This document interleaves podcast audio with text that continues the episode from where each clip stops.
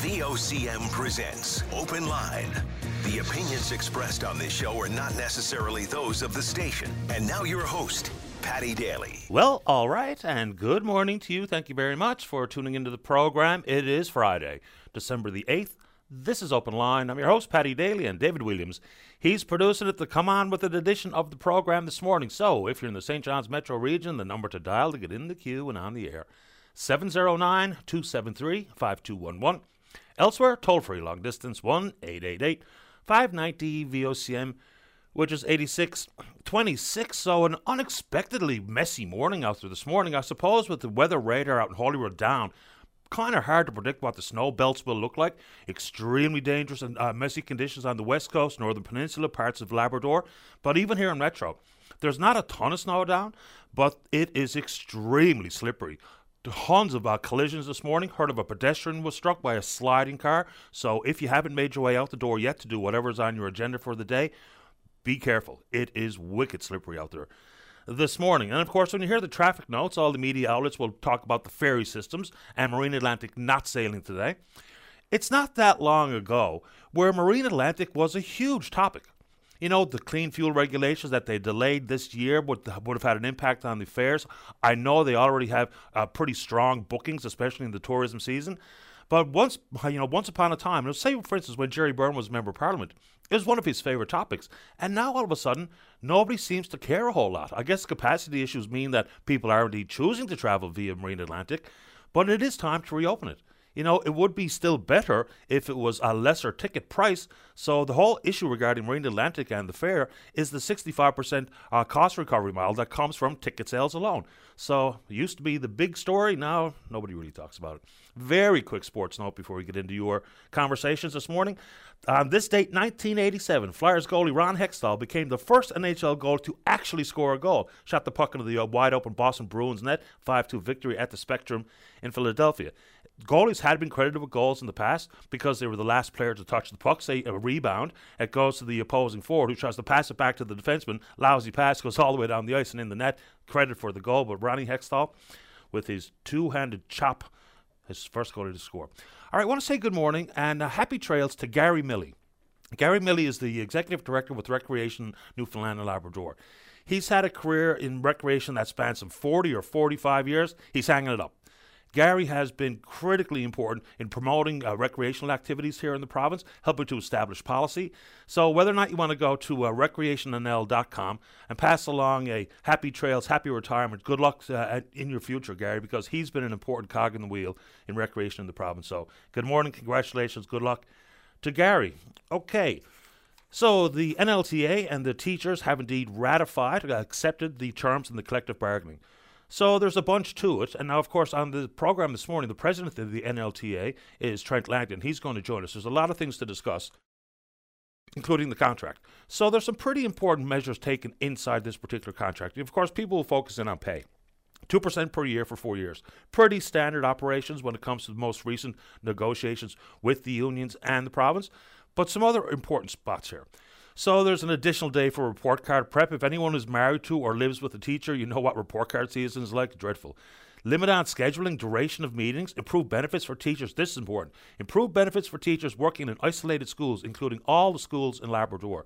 We hear the concerns repeatedly, year in and year out.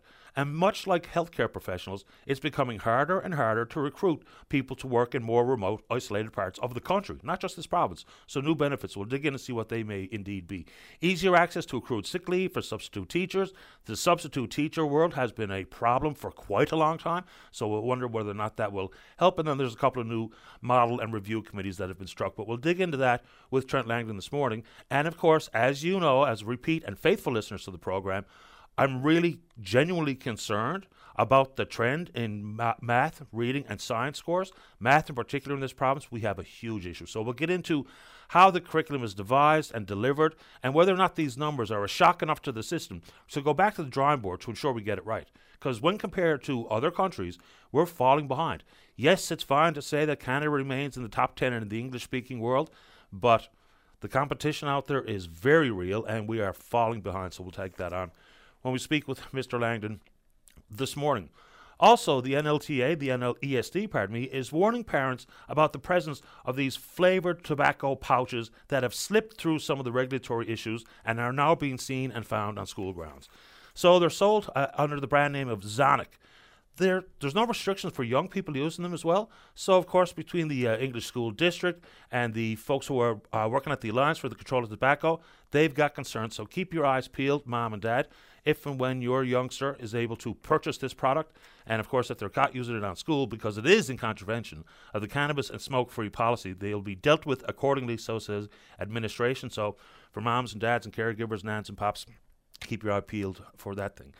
On that front, Whatever happened to the class action lawsuits that this province was talking about in suing the big tobacco companies? There have been rulings in the past to the tunes of billions of dollars. All 10 provinces, my understanding, including BC, who launched their lawsuit back in 1998, which I think was the first one. But this province said that we were suing big tobacco. Of course, we had a big concern here of the prevalence of smoking in the province. The numbers have curbed or waned somewhat. But whatever became of that lawsuit? You know, the story back in the day was when all 10 provinces had finally filed a lawsuit. I don't even know if we actually filed it, but the thought was that there could be compensation coming to the tune of some $500 billion from big tobacco. They knew as early as the 1950s that cigarette smoke caused cancer, but of course they shielded it from us. And remember, even when I was a child, you'd watch shows like, I don't know, Marcus Welby, uh, Welby MD, and they're smoking in the hospital. You know, smoking on TV and smoking in work settings was all too common. The cigarette companies knew exactly what they were selling us, and consequently, lawsuits were threatened. But I wonder what the status is of that one in this country or this province, pardon me. All right, changes coming by the end of the year regarding the number of hours that international students are allowed to work. During the pandemic, they lift all the restrictions because of labour shortages and what have you, but it seems like a strange tactic for the federal government to take here. So by the end of the year, they'll only be able to work 20 hours maximum. So for people who are already trying to juggle the balance between school and working and paying their bills and keeping their head above water, this sounds like a pretty counterintuitive move. So, if you're an international student attending one of the post secondary institutions here in this province and would like to chime in, because I've heard some of them speaking in different media stories, but if you're struggling today, you know, I would think it's a bravo. You're going to university, and you're able to take on and uh, fulfill a full time job and do well in school, that's a real feather in someone's cap. So now all of a sudden, given the cost of living issues that everyone is dealing with, including international students, now all of a sudden their hours are going to be restricted to 20 maximum. Okay. So this story is the epitome of if there's a will, there's a way. So the tents popped up across from Confederation Building back in October. And now we're told that uh, Minister John Abbott, who's the minister responsible for transportation and infrastructure, the he and the members of the task force actually met with the residents of Tent City yesterday. They had been there sporadically, individually over time, but the whole group, my understanding is, uh, met with the residents yesterday. There was some talk of one of the residents actually joining the task force as a member. That did not happen. But now they're saying that they're going to have everyone who's living in these tents out of the tents by Christmas Eve. You know, I guess when the snow starts to fly and the conditions become quite dicey and dangerous for someone who's living outside, even if you are inside a canvas tent. So, how did it take this long to make these moves? Now, there's a bunch of people send me emails that are basically saying they couldn't care less. You know, people need to do what they need to do to find their own lodgings and to protect themselves and pave their own way. Look, fair enough. But, you know, the fact is, it's never going away in full. We're never going to eradicate in full homelessness, poverty, people living in precarious positions, and lots in life. But apparently, through whatever solutions they're considering at this moment in time, of which all are on the table apparently, and so they think and they say that they hope to have everyone out by Christmas Eve. So whether they talk about hotel rooms and or in shelters, you know, I know some of the emergency shelters are desperate places and are not safe and are not conducive to healthy living, but emergency shelters on the table, hotel rooms on table, more intensive case management for the residents. Also talk about the other wraparound programs and services that are not working as intended. You know, some of the commentary says that are possibly not working as intended. Well, the fact of the matter is the policies are not working as intended. So all of a sudden, there's a will and now possibly a way to see this issue dealt with by Christmas Eve. So I guess good news, but what took so long? All right, let's keep going. We knew that based on the most recent provincial budget, and there was $9 million earmarked for transition regarding the ground and air ambulance service, the province is now uh, putting out an RFP for a proponent that will design, manage, and operate a single integrated road and air ambulance service for the province.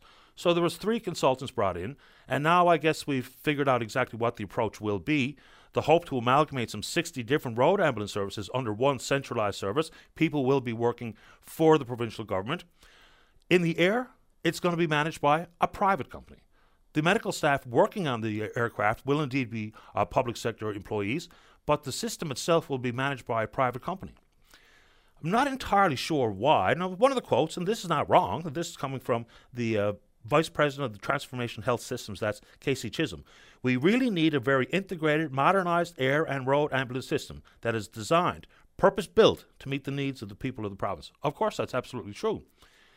But when we talk about the privatization creep, and that's a concern in many different corners, not just for union leaders and union members, but I think just conceptually. Now, this is one of the key recommendations in the Health Accord, and it's a good thing that it's happening.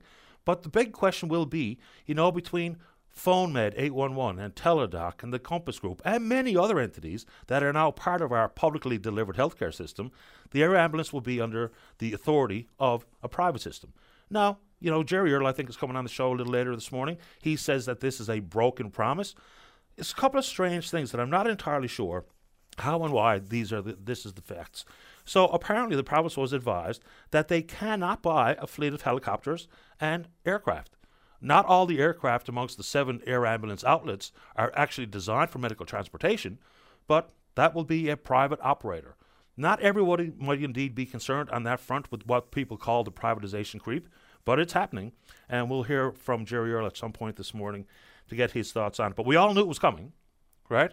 That was one of the real only news items that came out of the budget was the move towards a better integrated, more seamless uh, air and ground ambulance service. We had Rodney Goody from the Paramedics Association on yesterday. They've still got looming questions, so time is of the essence to get this done and get it done right. We don't know if it'll mean more ambulances or fewer, more paramedics or fewer, what the model will look like. You can only imagine it's going to be your classic hub and spoke, but the RFP is going out to bring in a proponent for all the aforementioned tasks in this amalgamation. All right, let's talk about food. We know yesterday we were talking about the 14th version of the food or the grocery price forecast. and An additional $700 on the table for some families of four, and of course that's comprised of or composed of an adult man, woman, a teenage boy, and a preteen girl. So food costs are going to go up another $700 uh, next year. That group, four different universities that work on that forecast, they were pretty much bang on in 2023. So that's the bad news. Now we continue to hear from the CEOs of the big grocery chains in front of parliamentary committees talking about a variety of issues, stabilizing prices and what have you, and the long bandied about grocery code of conduct. A couple of the big groups, they are not opposed to it at all. They've actually been proposing this code of conduct for quite a long time. So, like even Michael Medline, the uh, head of Sobeys, they've actively been in support of implementation of grocery code of conduct for a number of years. Galen Weston, poor old Galen, he's not in favour of it at all. Now, when government gets directly involved in the price of food, it hasn't uh, turned out very well for consumers over the years. It's just an unholy marriage that doesn't seem to work. Inside this code of conduct is more about the relationship between the grocery retailer and their suppliers. Mr. Weston says that this is going to have the exact opposite uh, outcome of lowering prices. He suggests it's going to increase prices. Now, I don't know if there's anyone out there independent of some of these big grocery store executives that can really help us understand the implications of the grocery code of conduct, but it is a potential problem. Now, it's not only the retailer and they'll talk about the fact that they make more money on things outside the grocery aisles, you know, financial services and clothes and medicine and, and the like. But, you know, can if you're listening this morning and really understand this as a concept inside the world of big business, it'd be great and helpful to me, and I'll suggest to most listeners of the program, if you could help us walk through some of these items and clauses. So here's a couple that's in the news items itself. So there's a concern Mr. Weston talks about contracts between retailers and their suppliers. So they're talking about different fees that are charged for stocking, listing, position, promotions, marketing costs, unsellables, and shrinkage that they have to throw away. Then they're talking about the issue regarding uh, govern whether or not the retailers are allowed to charge suppliers a fee when they reject an order because they can't fill the requested size of the order. That seems like some pretty whiny stuff to me coming from Galen Weston on that front. But government intervention in the grocery store aisles and the price point for the things we need, even some of the necessities, maybe doesn't work out as intended. But anyway, how are we doing out there this morning, Dave? A couple of very quick ones before we get to you. So, as uh, we anticipated, the federal government announced their regulatory framework on the oil and gas industry and the emissions cap. It's a little bit more modest than was initially articulated. The thought was that the government was going to impose a cap to 2030, 2030 emissions eh, of 42% below 2019 levels. Yesterday's announcement said 35 to 38%. Okay, the oil and gas sector represents 28% of Canada's emissions in total. So some of the producers are actually not opposed to this. Inside of this announcement also allows for the producers to produce 12% more than pre-pandemic levels. So it's not all doom and gloom. Production last year all-time high, right? All-time high profits, all-time high revenues, and all-time high barrels produced. So the emissions controls of course, when the federal government took a couple of knocks in court regarding provincial jurisdiction and federal overreach and the plastics ban and what have you, there's a reason why this is a bit more modest. But here's what's also predictable nobody likes it. right? So the provinces of Saskatchewan and uh, Alberta, notably, they think that this is a direct attack on the province, attack on their economy, attack on jobs, the potential to see hundreds of billions of dollars in capital investment go elsewhere remains to be seen. Investment in the oil sands last year, uh, once again, huge reinjection of money. The oil companies knew that this was coming. This has been on the table for a couple of years, but now that it's out there, again, even some of the folks inside the world of activism, climate activism, they say it's too little, too late. So again, when we talk about these big policy issues, nobody likes this. I, but I suppose if you're trying to make friends or uh, satisfy everyone, you're destined to bring forward dreadful policy, regardless of what political party we're talking about.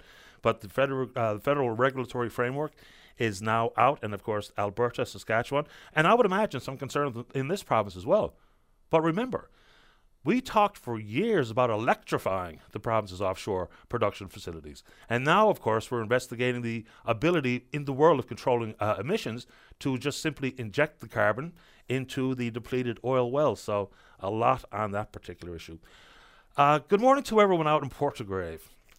It's a lovely community, and this tradition, which is now 25 years old, of lighting the boats.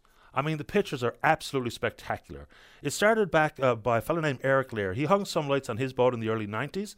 Then the community really embraced it, and in 1998 it became what it is today. They've already got the crab pot tree lit up and what have you. But congratulations to everyone who is decorating the boats because it is one of the great traditions in this province. And the uh, the lights on the boats will be lit this evening, and maybe, just maybe, I'll have the opportunity to get up to Port Basque before the Christmas season runs out. And of course, as we fast track towards a very Christian, albeit highly commercialized, holiday and celebration of Christmas, uh, yesterday began the beginning of Hanukkah. There's a drive in menorah lighting again happening this year. That's been going on for quite a while. The menorah is in the Viking Building parking lot. The drive in event takes place this Sunday at 4 p.m. Hanukkah runs from yesterday, the 7th, to the 15th.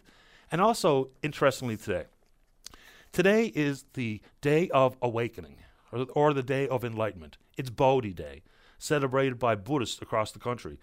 So the story is, I think, some 2,600 years old, but Bodhi Day today.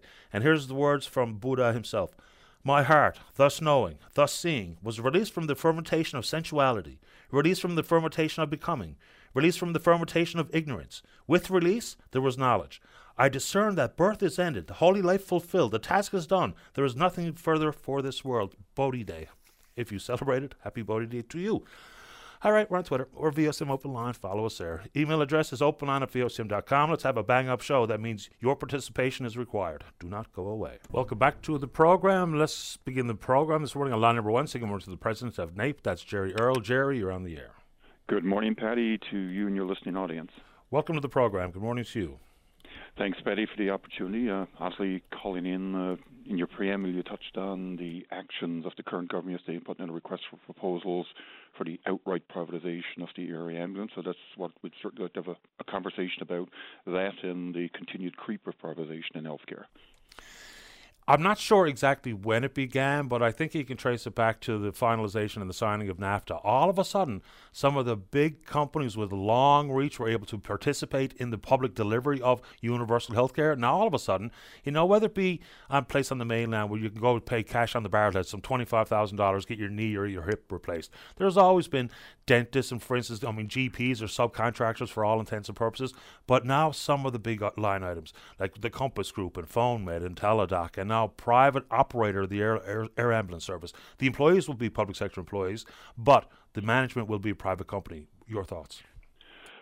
And you're absolutely correct, Patty. When you go back over the years, I've been like I worked in healthcare, came out to healthcare now, obviously representing a significant number of healthcare workers, and what we do contractually, obviously, to protect the frontline workers. These are Newfoundlanders and Labradorians, but you're absolutely right. When you look back, what has happened in healthcare, the privatization creep and the outright privatization yesterday, we've had management of environmental services contracted out, management of food services contracted out, management of security contracted out. We've seen travel nurses being brought in who worked in public institutions, sometimes be paid quadruple what Newfoundlanders and Labradorians be paid in this most recent Teladoc, $22 million for an American based company. Uh, even in this on the road ambulance, the one thing I would say, we've lobbied for some time that the road ambulance system should be brought into the public realm. But when you look at it, we just recently consolidated the healthcare boards in Newfoundland Labrador and the Newfoundland Labrador Health Services, knowing uh, or hoping that the ambulance system is coming in, which it is. But apparently now they are not able to. Uh, actually manage the ambulance system that's coming in. So we're going to hire another private contractor to manage that ambulance system. And then lo and behold, they make the right move to bring the privatized ambulance system into a unified ambulance system in the province. But on the flip side of that, they privatize the air ambulance system, which has been in place, uh, providing a critical service to Newfoundland, and Labrador, to remote parts of this province for a time. And they always ask, uh, or we always suggest listen to frontline workers. On two separate occasions, Patty, we've presented to Department of Finance, we've presented to Accord NL, and we took frontline workers because they're the ones that deliver these services, that know the services better than any bureaucrat, and I'd suggest better than any consultant. And they've made recommendations twice that would have actually saved the government of Newfoundland and Labrador money and brought in a much more efficient system. Unfortunately, it seems like when workers bring recommendations uh, forward, they're not listened to. But if a consultant or a business group brings them forward, uh, they tend to be listened to. So again, frontline workers ignored, uh, frontline workers being privatized and those told their jobs may be gone, uh, and again another public service uh, on the chopping block the you know the sentiment is that the private sector is more nimble and careful with money, more likely to hit de- uh, uh, projects on budget and on time and what have you, and that could be the case in some arenas. But if we just do some careful examples here, it'd be great to hear from Dr. Todd Young uh, out of Medicuro in the near yes. future after he gets a chance to sit down with the procurement team to see why uh, Medicuro came up short against Teladoc. But his bid 3.5, uh, Teladoc 11 or pardon me, yes 11 million, so 22 over two years and a possibility for a third year on the contract. Then you look at the Compass Group. There's no one can convince me that we couldn't do that type of management and service Absolutely. inside healthcare for less money than we're paying the Compass Group. Then you look at PhoneMed. It costs twice to call a phone med to probably then get referred to a doctor, and the doctors get paid about half what we're doing on the phone with a private company. Now we've had their leadership on, and they described the costs and the overhead and what have you. But I think if you look at the examples in healthcare, we're probably paying more. Travel nurses, another great example. I mean, shoulder to shoulder on the floor, making probably twice, at least twice, what the other public sector RNs are making. So, you know, while your people are going to be quick to tell me the private sector is in better shape to do these types of offerings, it doesn't really sound like it or feel like it in healthcare. Patty, absolutely true. When we keep a tipping information, uh, I know the Auditor General has gone and looked at the university and looked at some. I wish the Auditor General would look at some of this because they've done it in other provinces, and if what we've data that we've collected clearly shows that it is not more cost effective, it is not more nimble, and it does not provide better service. The very report that we presented on air ambulance showed that because even in the current system, they had to rely on an outside resource sometimes when the public sector air ambulances. But the cost factor for 20% of the call volume back pre 221, it costs more than the 80% of the calls that our public air ambulance done. Uh, given the comparison, again, this government and Newfoundland Airways can't even manage the number of long-term care beds. I can look at a facility out the window of my office there where they have actually contracted long-term care beds and they actually have to provide the equipment to the private company, pay for the beds, provide the actual equipment right down to a walker at a, a greater cost than if they would have actually had those beds in a public system. So when you add all this together, and it's not about the cost, and it's it is certainly about providing service. The public system does deliver. The public system is efficient and effective if governed properly staffed it and resourced it. Because look what happened with travel nurses. Look what it's costing Newfoundlanders and Labradorians. You just hit the nail on it. We're only seeing the cost that we're saying double the salary and what they're paying the person working side by side. But look at the profit volume that that company is getting. And actually, I just heard from some travel, some LPNs, Newfoundland and Central Newfoundland that are being replaced by travel nurses. And guess what? The travel nurses are going to disappear during the holidays and guess who's going to pick up the slack? Newfoundlanders and Labradorians. Well, those that were brought in from the mainland are going to be flown out to spend time at the taxpayers' cost to spend time with their family. Uh, what this government and past government allowed to happen in healthcare is absolutely unacceptable. Uh, and I can tell you, it's they've drawn a line in the sand, and we're going to draw a line. This is absolutely enough. Uh, the erosion that we've seen in healthcare, and I, I can't believe, uh, like Executive Council in government is over 800 bureaucrats. Uh, we've just amalgamated Newfoundland and Labrador Health Service. I've seen no reduction in management, and we bring in all these private management companies. Patty, the listening audience, you and I are paying for all of this with our hard-earned tax dollars. Uh, and it appears that neither government or the large executive team in Newfoundland can actually manage these systems. And again, in this RFP, we need a private company to manage an ambulance system. Yet we have Newfoundland Labrador Health Services, Department of Health, and a government. They, appears they can't manage anything. Well, I'll add to it. We had three other private companies tell us what the RFP should look like. So there you go. Absolutely. Jerry, I appreciate the time this morning. Thanks for the call. Thank you, Patty. Take care. Bye bye. Uh, another one before we get to the break. Let's go to line number three. Good morning, Rob. You're on the air. Good morning, Patty. Um, I'd just like to bring to light um, a great Newfoundland, um, Newfoundlander uh, sports hero has uh, passed away. Uh, Amy Earle, who is you know a great dart player. Uh, she's represented the country, um, Newfoundland, all around the world in her time, and um, she's passed away. I had heard via email that, that this had happened, and it's a sad story, and our condolences to her friends and family. What can you tell us about Amy? Amy was a good friend of our family. Um, she wasn't playing darts anymore. She used to play. She played in our pool league. She was on my team, and she was a great pool player too. Um, she was just just a wonderful person, always bubbly, always had good spirits, and it, it, she was just well loved by everybody. Yeah, I mean, she started playing on the international stage and sometime in the mid 80s, and I don't believe Amy Earle was very old either. I don't think she was 70. No, she was she was just getting around there. Um, but like I said, you know, she's in the Canadians Women Darts Hall of Fame, and you know, she's played internationally all around the world, representing Newfoundland and proudly. And uh, she'll be missed. I'm glad that you called about it this morning. Someone did indeed send me an email with an attachment about some of her international results. I mean, playing in uh, World Cup singles and the Women's Masters, and so she's been out there for quite a long time. So I, I appreciate you bringing it to our attention here on the air this morning. And once again, I'm sorry for your loss, and our condolences to all of her friends and her family and her and her darting compatriots. Yeah. Thanks a lot, Patty. Thanks, Rob. Take care. Bye. All right, bye bye. Let's go ahead and take a break. When we come back, plenty of time for you. Oh, you want me to take another one here, Dave? Okay, here we go. Line number five. Jeffrey, you're on the air. Missing Harrington Drive, December 3rd. White and black, knotted fur, female cat, broken tail, nine years old, very shy, will not come when called. This cat will seek refuge in or under your patio or shed. Please check your shed. Maybe put some food out. Reward offered. Thank and you. This in the Harrington Drive area. Is that what you said, Jeffrey?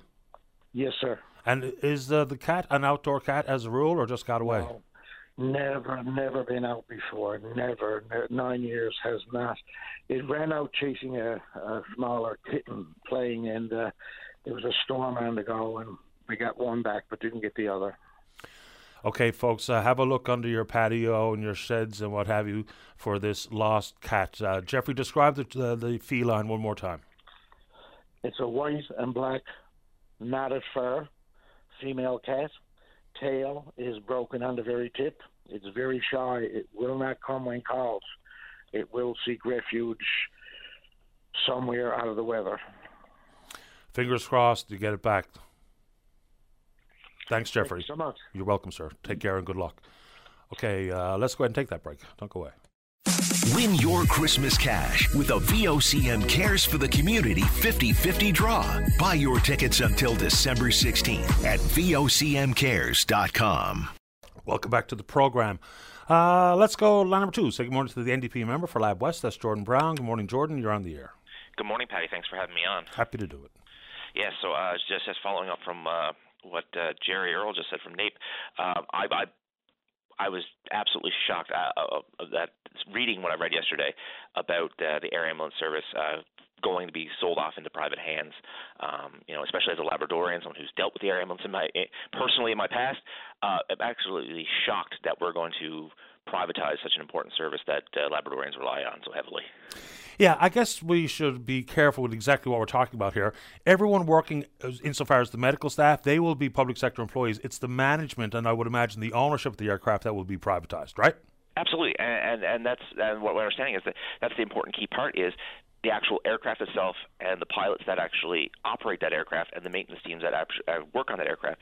That's the that's the key component that makes the aircraft fly. And my my problem with it is is that we're going to send it over into private hands, and then we're going to have to rely on a private company to make sure that everything is done that these planes actually arrive in Labrador when they have to.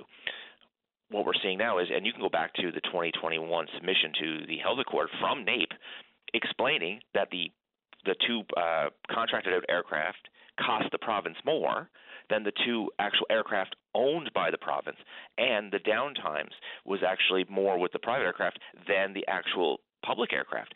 So we're actually going to go over and send our aircraft over to a system that in the past that we actually use partially is it contracted out is actually going to have less is going to have more downtime already showing that it's actually going to cost us already going to cost us more money. It, it's absolutely ludicrous to think that this is what we're going to do while we're at the same time at the other hand we're going to bring all the private operators of road ambulances into the public sector. So it almost is like we're we're doing a trade off.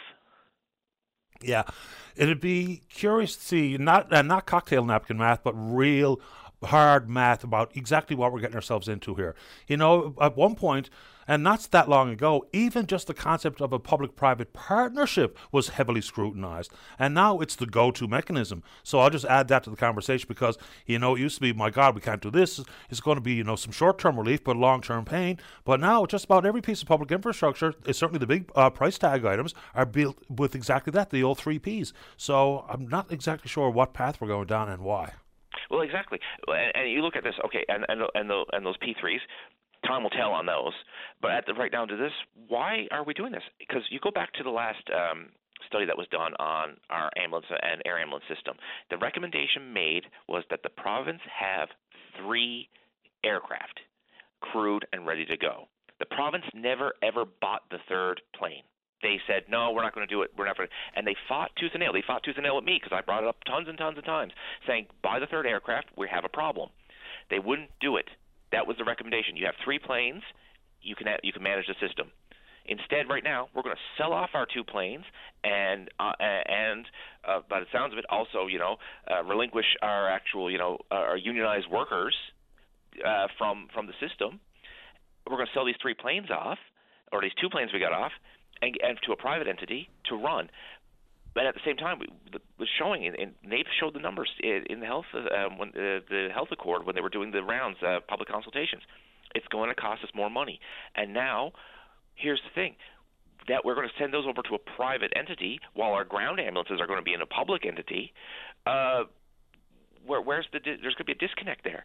We're already the idea was to integrate it into a into a you know a homogeneous system. So now we're going to have private equipment, public equipment. We're just making it more complicated for ourselves anyway. Seemingly. Uh, anything else on that topic? Because I want to ask you a question about housing. Okay. Well, one more thing.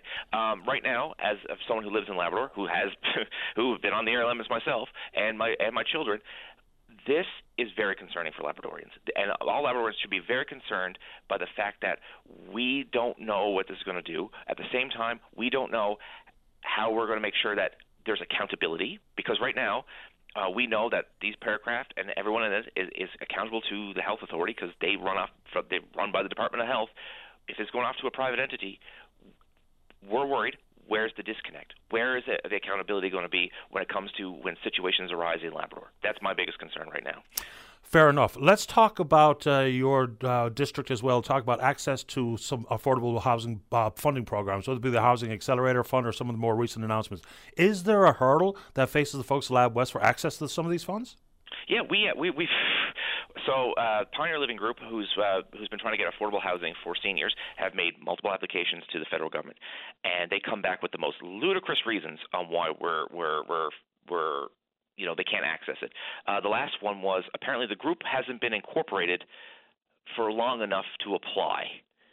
That was the last reason why we got turned down for funding. And at the other time, they allowed us to apply for the same funding three other times. But at the last time, for some reason, they ended up we weren't incorporated long enough to to access the funding, and we had the group had to be incorporated for so many years. It, it was it was absolutely ludicrous because the other two cut times they worked with us to help get these applications in, and then and when they worked with us, they turned around and told us oh no, we made a mistake. Oh, you you weren't incorporated long enough. It, it was absolutely ludicrous of what uh, what the uh, the federal government was saying to this group about uh, trying to get access funding. They have land that was donated to them. Uh, they have the organization. They have the you know uh, the concepts done. They had all the applications done. Uh, a great team of people actually worked very hard with this group to try to make sure to get across. And the federal government just turned their nose up at us. It was absolute disgraceful. It's so strange. I mean, when the effort is being made and the uh, the pleas are being apparently not heard, you don't know why, and it's so hard to explain or understand or wrap your around, mind around the rationale as to why some of these programs have all these blatant gaps. Uh, final thoughts, Jordan, before I take another call. Yeah, uh, absolutely. Uh, you know, uh, just you stop and think about it, Patty, and, and Jerry said some great points too. Um, I think maybe it's time for the Auditor General to go in and review all these private companies that are creeping into our healthcare system um, because I'm I'm starting to think um, before we know it, we will not be able to, the lines between what's actually owned by the province and operated by the province and what's actually owned by private uh, entities, especially uh, you know foreign, uh, you know from American and uh, foreign companies.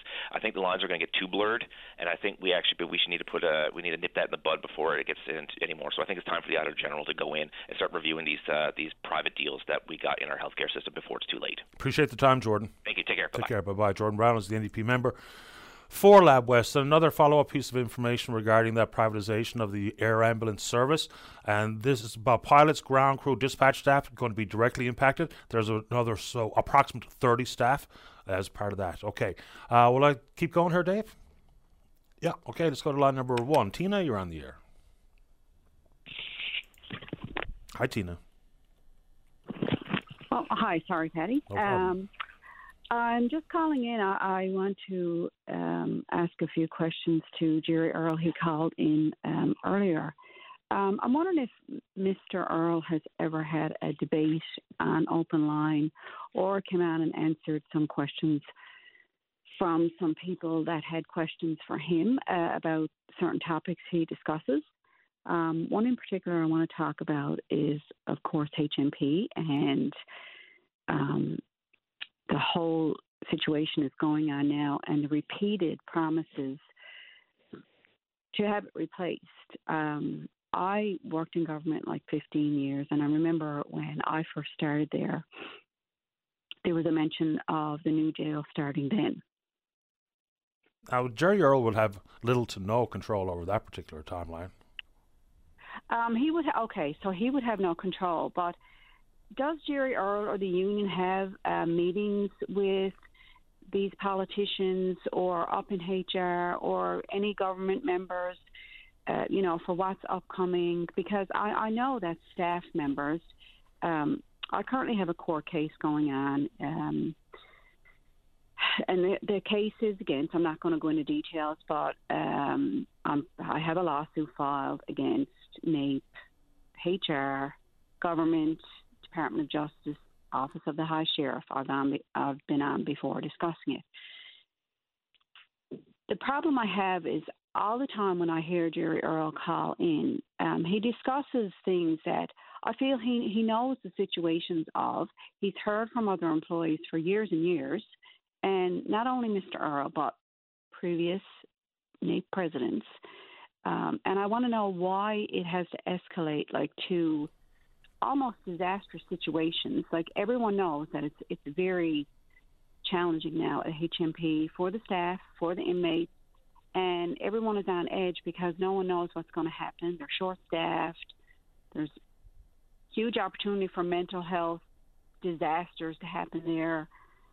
Uh, and it's also happening in other workplaces in government. But it, it seems it seems to me like Mr. Earle picks and chooses his topics he wants to talk about. I think that's like everybody, right? And I can't speak for the union or Jerry Earle or Carol Furlong or anybody on the topics that are, are concerning to you. So I'm not entirely sure what to say to this. Okay. But um, I don't think this is the form for me to put, you know, union leaders or what have you on the hot seat to take calls. It's not really what the show is designed for. But do you do you ever get any answers from the union, or because it's tied up in the courts, then everyone, of course, will keep their lips tight? Well, the the problem with me is um, it started in 2009 since I first came forward with stuff that was going on where I worked. And any time I came forward, the only time I came, it was only because I was worried my position was in jeopardy. And to my understanding, I was following whatever rules and you know uh, policies that were supposed to be in place at the time. So I, I came again. I'm the whistleblower of the Office of the High Sheriff. I, I'm I'm not shy about saying it. It is what it is. Um, I came forward, and I feel personally I was penalised. But I also came forward about positions I applied for way back in 2009, and pretty much had to prove to NAPE every time they agreed with me. HR agreed with me uh, other government ministers agree with me. Yes, you were treated bad, but so what? Pretty much. Um, I just think that they come out and talk about these situations. They talk about all the money that's being spent. They talk about things getting privatized, but they don't talk about all the money that's spent from employees that have to go to counseling and mental health issues, inmates, I guess, that are more mentally health challenged because of stuff that happens, and the staff at HMP the same way. I've heard since I've come out, I have a, a TikTok a social media site set up. Speaking of what's happening to me, without going into big detail, I guess, and I mean, I have shared some stuff. People can figure out who it is and whatever. Okay. But, I'll give you a couple of seconds to wrap it up, Tina. Go ahead. Okay. Um, I just wonder if people ever look into the cost and it, what it costs for all of this for years and years and years written down when they could be helping the people that they're supposed to be helping, helping their employees like they're supposed to be helping them before it gets to this point, before people have to go public, before, like I said, I just want to say people have reached out to me that have gone through similar stuff like I have but it seems to be wanted to be shoved under the rug, and they're willing to spend more money on lawyers, going to court, and being proven wrong sometimes. But nobody wants to talk about it. I don't understand that part of it. So if someone can answer that for me, I, I, I appreciate it. And I don't know. And I appreciate the time. Thank you, Tina. Thank you, Patty. Take care. Bye bye. You too. Bye bye. All right, let's uh, take a break. When we come back, uh, we're going to talk about a, a pending or upcoming or ongoing toy drive, and then we're going to talk to you about whatever's on your mind. Don't go away. Welcome back to the show. Let's go to line number four. Good morning, John Barrett. You're on the air. Good morning. How are you? Best kind. How about you? Good. Uh, Merry Christmas to you and to all your listeners. The same to you, John. What motorcycle club are you with? I'm with the uh, the president for the Rock uh, motorcycle uh, riding club here in the Isthmus area, Okay. based out of Arnold's Cove. Welcome to the show. Tell us about the toy drive. Yes, we're uh, we started a toy drive about three weeks ago uh, for uh, children ages up to 16. Uh, we're working in concert with uh, the Salvation Army in Arnold's Cove and Bloomfield. Uh, what we're uh, we've we've done well on our uh, fundraising and uh, the collecting of toys so far. Uh, I'm just reaching out to you to uh, get a little uh, exposure on Monday night, which is the 11th at seven o'clock. Uh, we'll be at the uh, Walmart in Clarenville,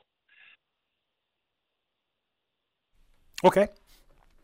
and uh, we'll be doing our purchase of uh, toys and gifts for uh, for children at that point uh, on the on the 13th, which is Wednesday evening. We'll be doing a, a donation to the Salvation Army here in Arnold's Cove.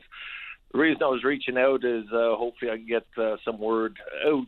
Uh, and if anybody would like to uh, donate, by all means. If anybody would like to meet us at Walmart at seven o'clock uh, in Clarenville, uh, that'd be greatly appreciated. We're trying to put some smiles on children's faces this Christmas because you know uh, full well that things are uh, it's a little difficult uh, with the, the cost of living and the price of everything nowadays. That it is, you know, and the holidays is not always cheery for everybody. So let's see if we can put a smile on some kids' faces with, you know, an unexpected gift this holiday season, this Christmas season. Uh, John, are you focusing on certain age groups? Are there certain types of toys that you're hoping to see? What do you need?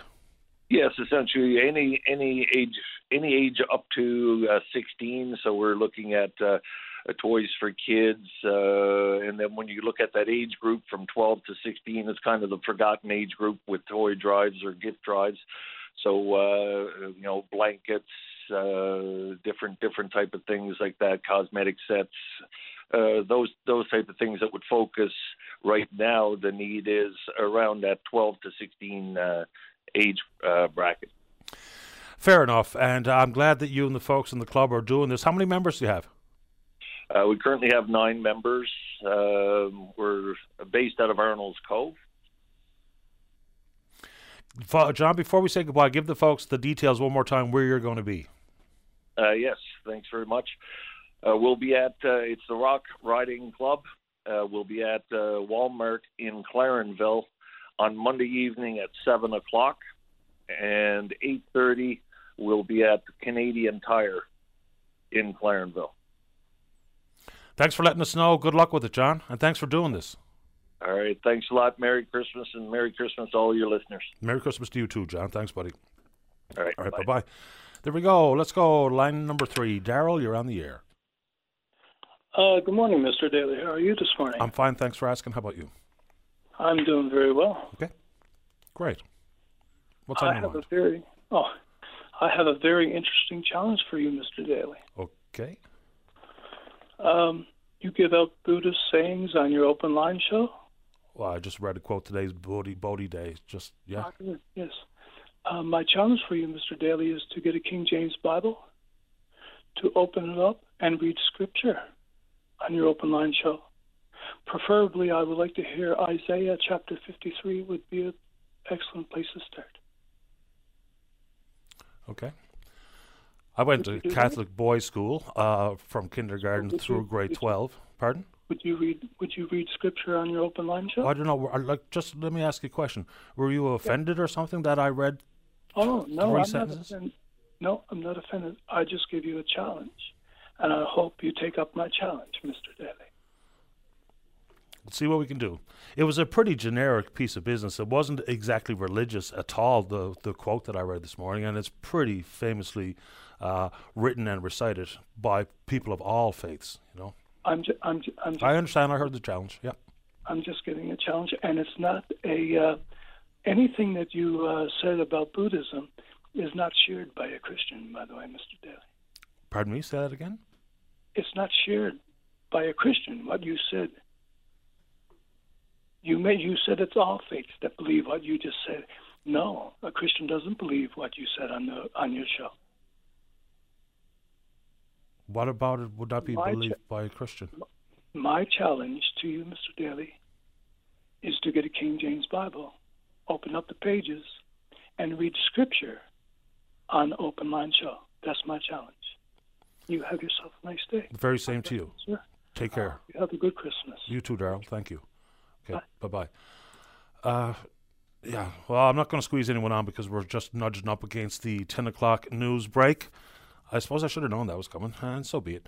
Uh, so look, I'm hearing I've got a, a, dozen emails here today and private messages. People who just got in out of it off the roads, drives that usually take 15 minutes. People taking 40, 45 minutes, which is not necessarily the bad news because the conditions are tricky multiple collisions. First responders on the scene at multiple sites. Cars sliding all over the road, cars off the road. Now, guess there's not a ton of snow down, but hearing endlessly since I got to work this morning, the conditions are terrible. I experienced it on my drive in this morning, and apparently it's only getting worse out there. I think the snow has possibly subsided at this point, but the greasy conditions continue. Let's check in on the Twitter. We're VOCM Open Line. You know what to do. Email address is openline at VOCM.com. When we come back, let's have a great remainder of the show that requires you in the queue to talk about whatever's on your mind. Don't go away. Make a request anytime by calling 709 273 5211 or 1 888 590 8626. And your request just might win you a cozy VOCM winter toque. Your Merry Christmas station. Your VOCM. Welcome back to the program. Let's begin this hour on line number one. Say good morning to the Mayor of the City of St. John's. That's Danny Breen. Mayor Breen, you're on the air. Good morning, Patty. How are you? Very well. Thanks. How about you? I'm doing pretty good. Thanks. Let's start with the most recent announcement about the Grand Slam of curling coming back to the province. It was out in CBS in 2019, but it's coming to St. John's at Mary Brown Centre in November 24. So, you know, it's one thing for the sporting enthusiasts and the curling fans. Great news. What's the economic uh, shot in the arm that you think that you think this brings? Well, we're estimating the economic impact to be around two million dollars, and uh, what's what's very important is the time of year that it's happening. Uh, that pre-Christmas uh, season is usually uh, kind of a slow time uh, for uh, for restaurants and bars and, and hotels here in the uh, in the region. So this gives a boost at a at a time of year when the businesses uh, could uh, could certainly use the additional business. What are we looking at these days for uh, municipal transfer dollars to Mary Brown Centre or St. John Sports and Entertainment, I should say? Well, you know the uh, the after coming out of COVID, there's certainly been a change in the market as, in terms of events and other things. So our uh, uh, our staff, we have a new CEO, Brent Mead, who's in place now at the uh, St. John Sports and Entertainment. And so uh, they're reviewing now the work that, that they're doing to try to get some more activity uh, going uh, at the uh, at, at the Mary Brown Center, and certainly with the convention business at the at the St. John's Convention Center. I mean, it's, it's long been a bugaboo, and even when there was thoughts of, you know, maybe the thought of selling off Mary Brown Centre in full, you know, whether it be Dean MacDonald or anybody else, it needn't, needn't have been a sole sourced issue. But anyway, here we are, and it is good news. I'm looking forward to the Grand Slam coming down to Mary Brown's. But you know, it's interesting when you hear people in the curling world, and not just Mark Nichols or Brad Gushue or anybody else, but the people that have been here in the past, whether it be for the Scotties or the Brier or the Grand Slam out in CBS, wanting to come back to this area specifically. So I think that's encouraging. Hopefully, that message or sentiment will bleed into other organizations and sports or conventions or shows that might want to come as well, because we really need the activity in that building. Yeah, we certainly do, Patty. And the other thing that's very encouraging about this is that this is one of the bigger buildings that will be on the uh, Grand Slam uh, tour, and I think that speaks to the uh, the popularity of of Team Gushue and the quality of curling that takes place in these Grand Slams. We, uh, you know, you got the best of the best in curling that'll be participating in this. It's going to be a great event for uh, for the residents and for the fans in the province and uh, and outside the province who will be traveling in to watch. When it comes to the life expectancy of the Mary Brown Centre, it's still in relatively good shape. We've had some hiccups, you know, with the clock being broken for an extended amount of time, that kind of stuff.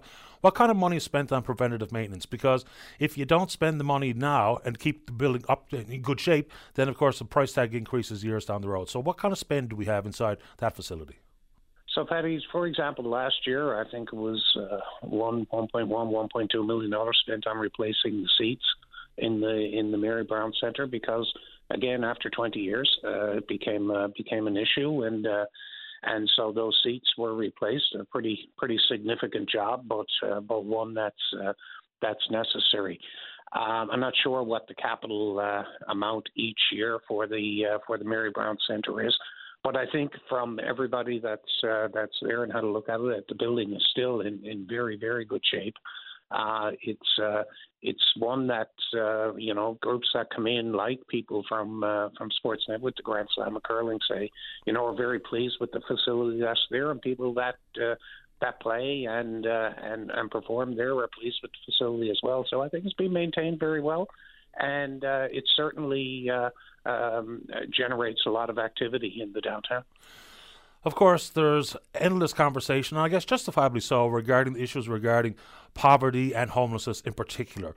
What's the municipality's role in this task force? So, what are the conversations sound like? Because now all of a sudden it seems like there's a will to do something. We'll have to find a way. You know, for Minister Abbott yesterday to say that he hopes that nobody will be living in those tents behind the Colonial Building by uh, Christmas Eve. So, what does the conversation sound like?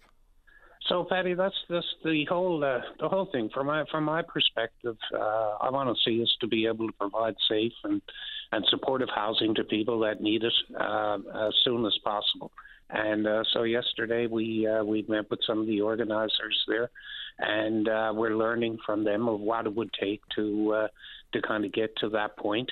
Uh, the province is uh, is doing its work on. Uh, on what kind of services and additional services that would be available. So the, the city's role is to be supportive in whatever way we can. But I, I think everybody is focused on uh, helping the people there and helping them uh, get into uh, housing situations that work for them and uh, and in their particular needs. You know, it's almost an individual basis that you have to address this because there's so many different uh, circumstances out there, and it's a, a very challenging we're not on our own. It's a it's a national uh, issue, issue right now, and uh, so we have to keep uh, keep working at it, but keep working together. We can't afford to work in silos on this.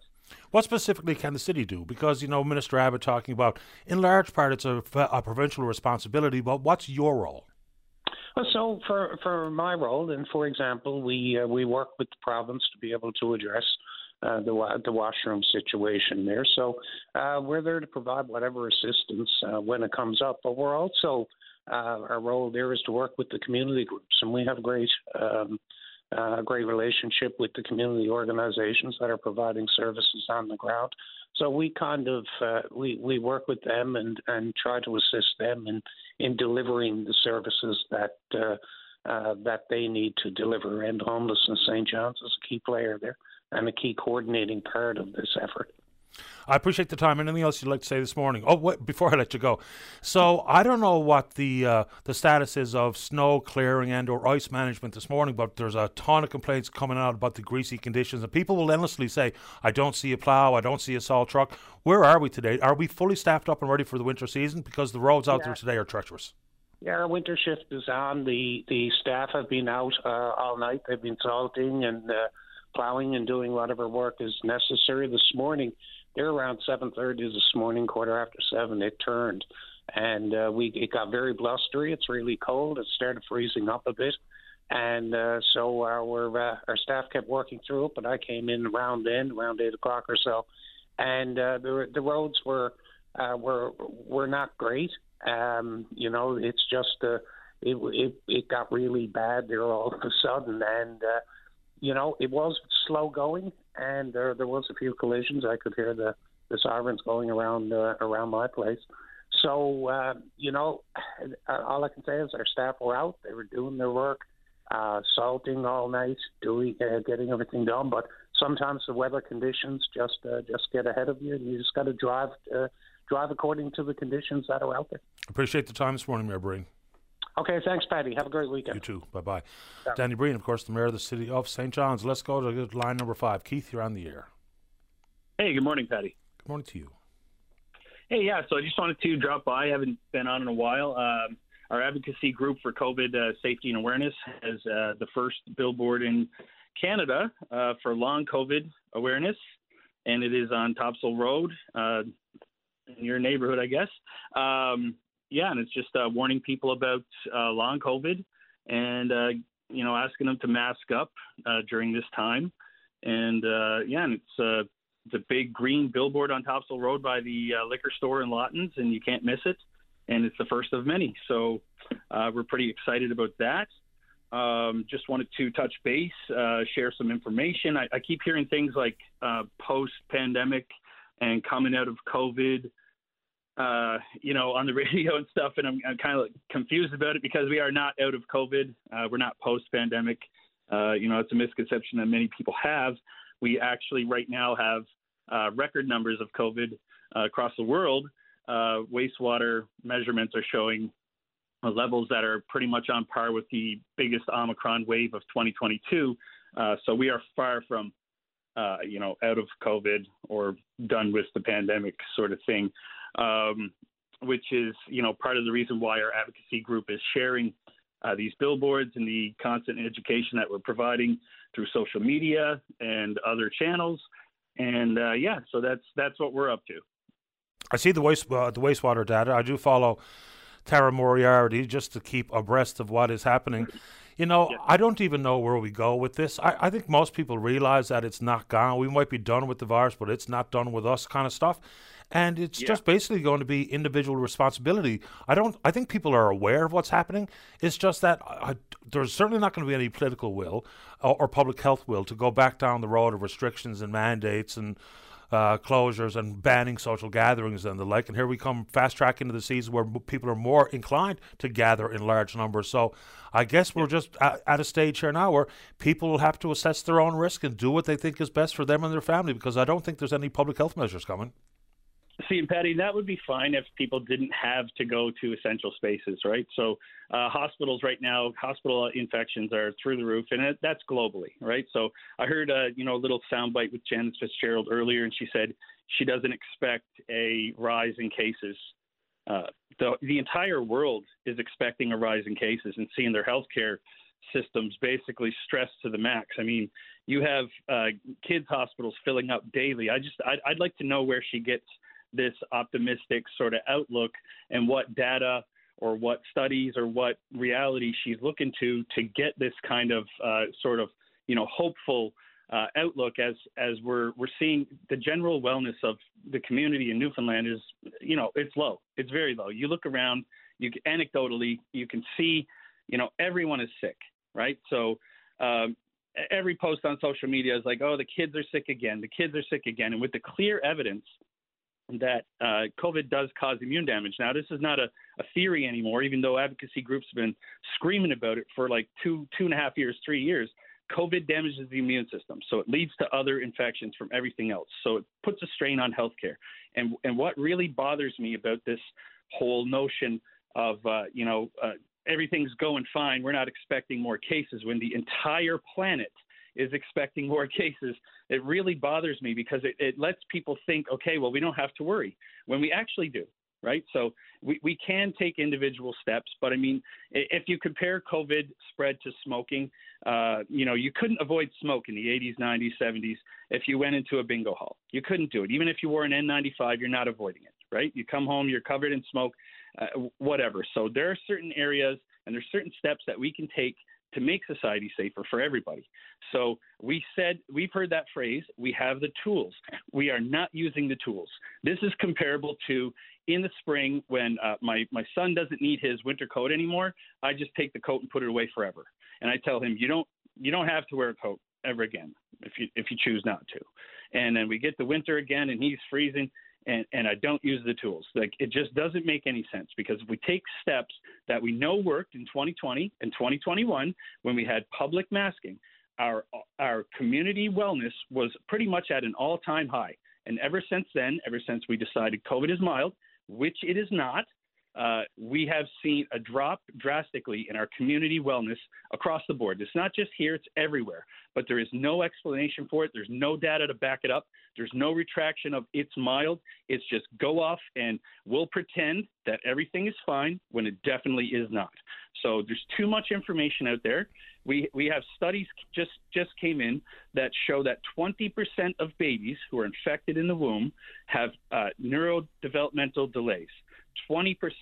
Now, Patty, if, if this was 10 years ago and I told you that there's a, a, a virus or a bug going around that's going to cause 20% of infants to have developmental delays in their brains, we would do something about it. But instead, we're hearing sound bites from our chief medical health officer saying we're not expecting a rise in cases when the rest of the planet is.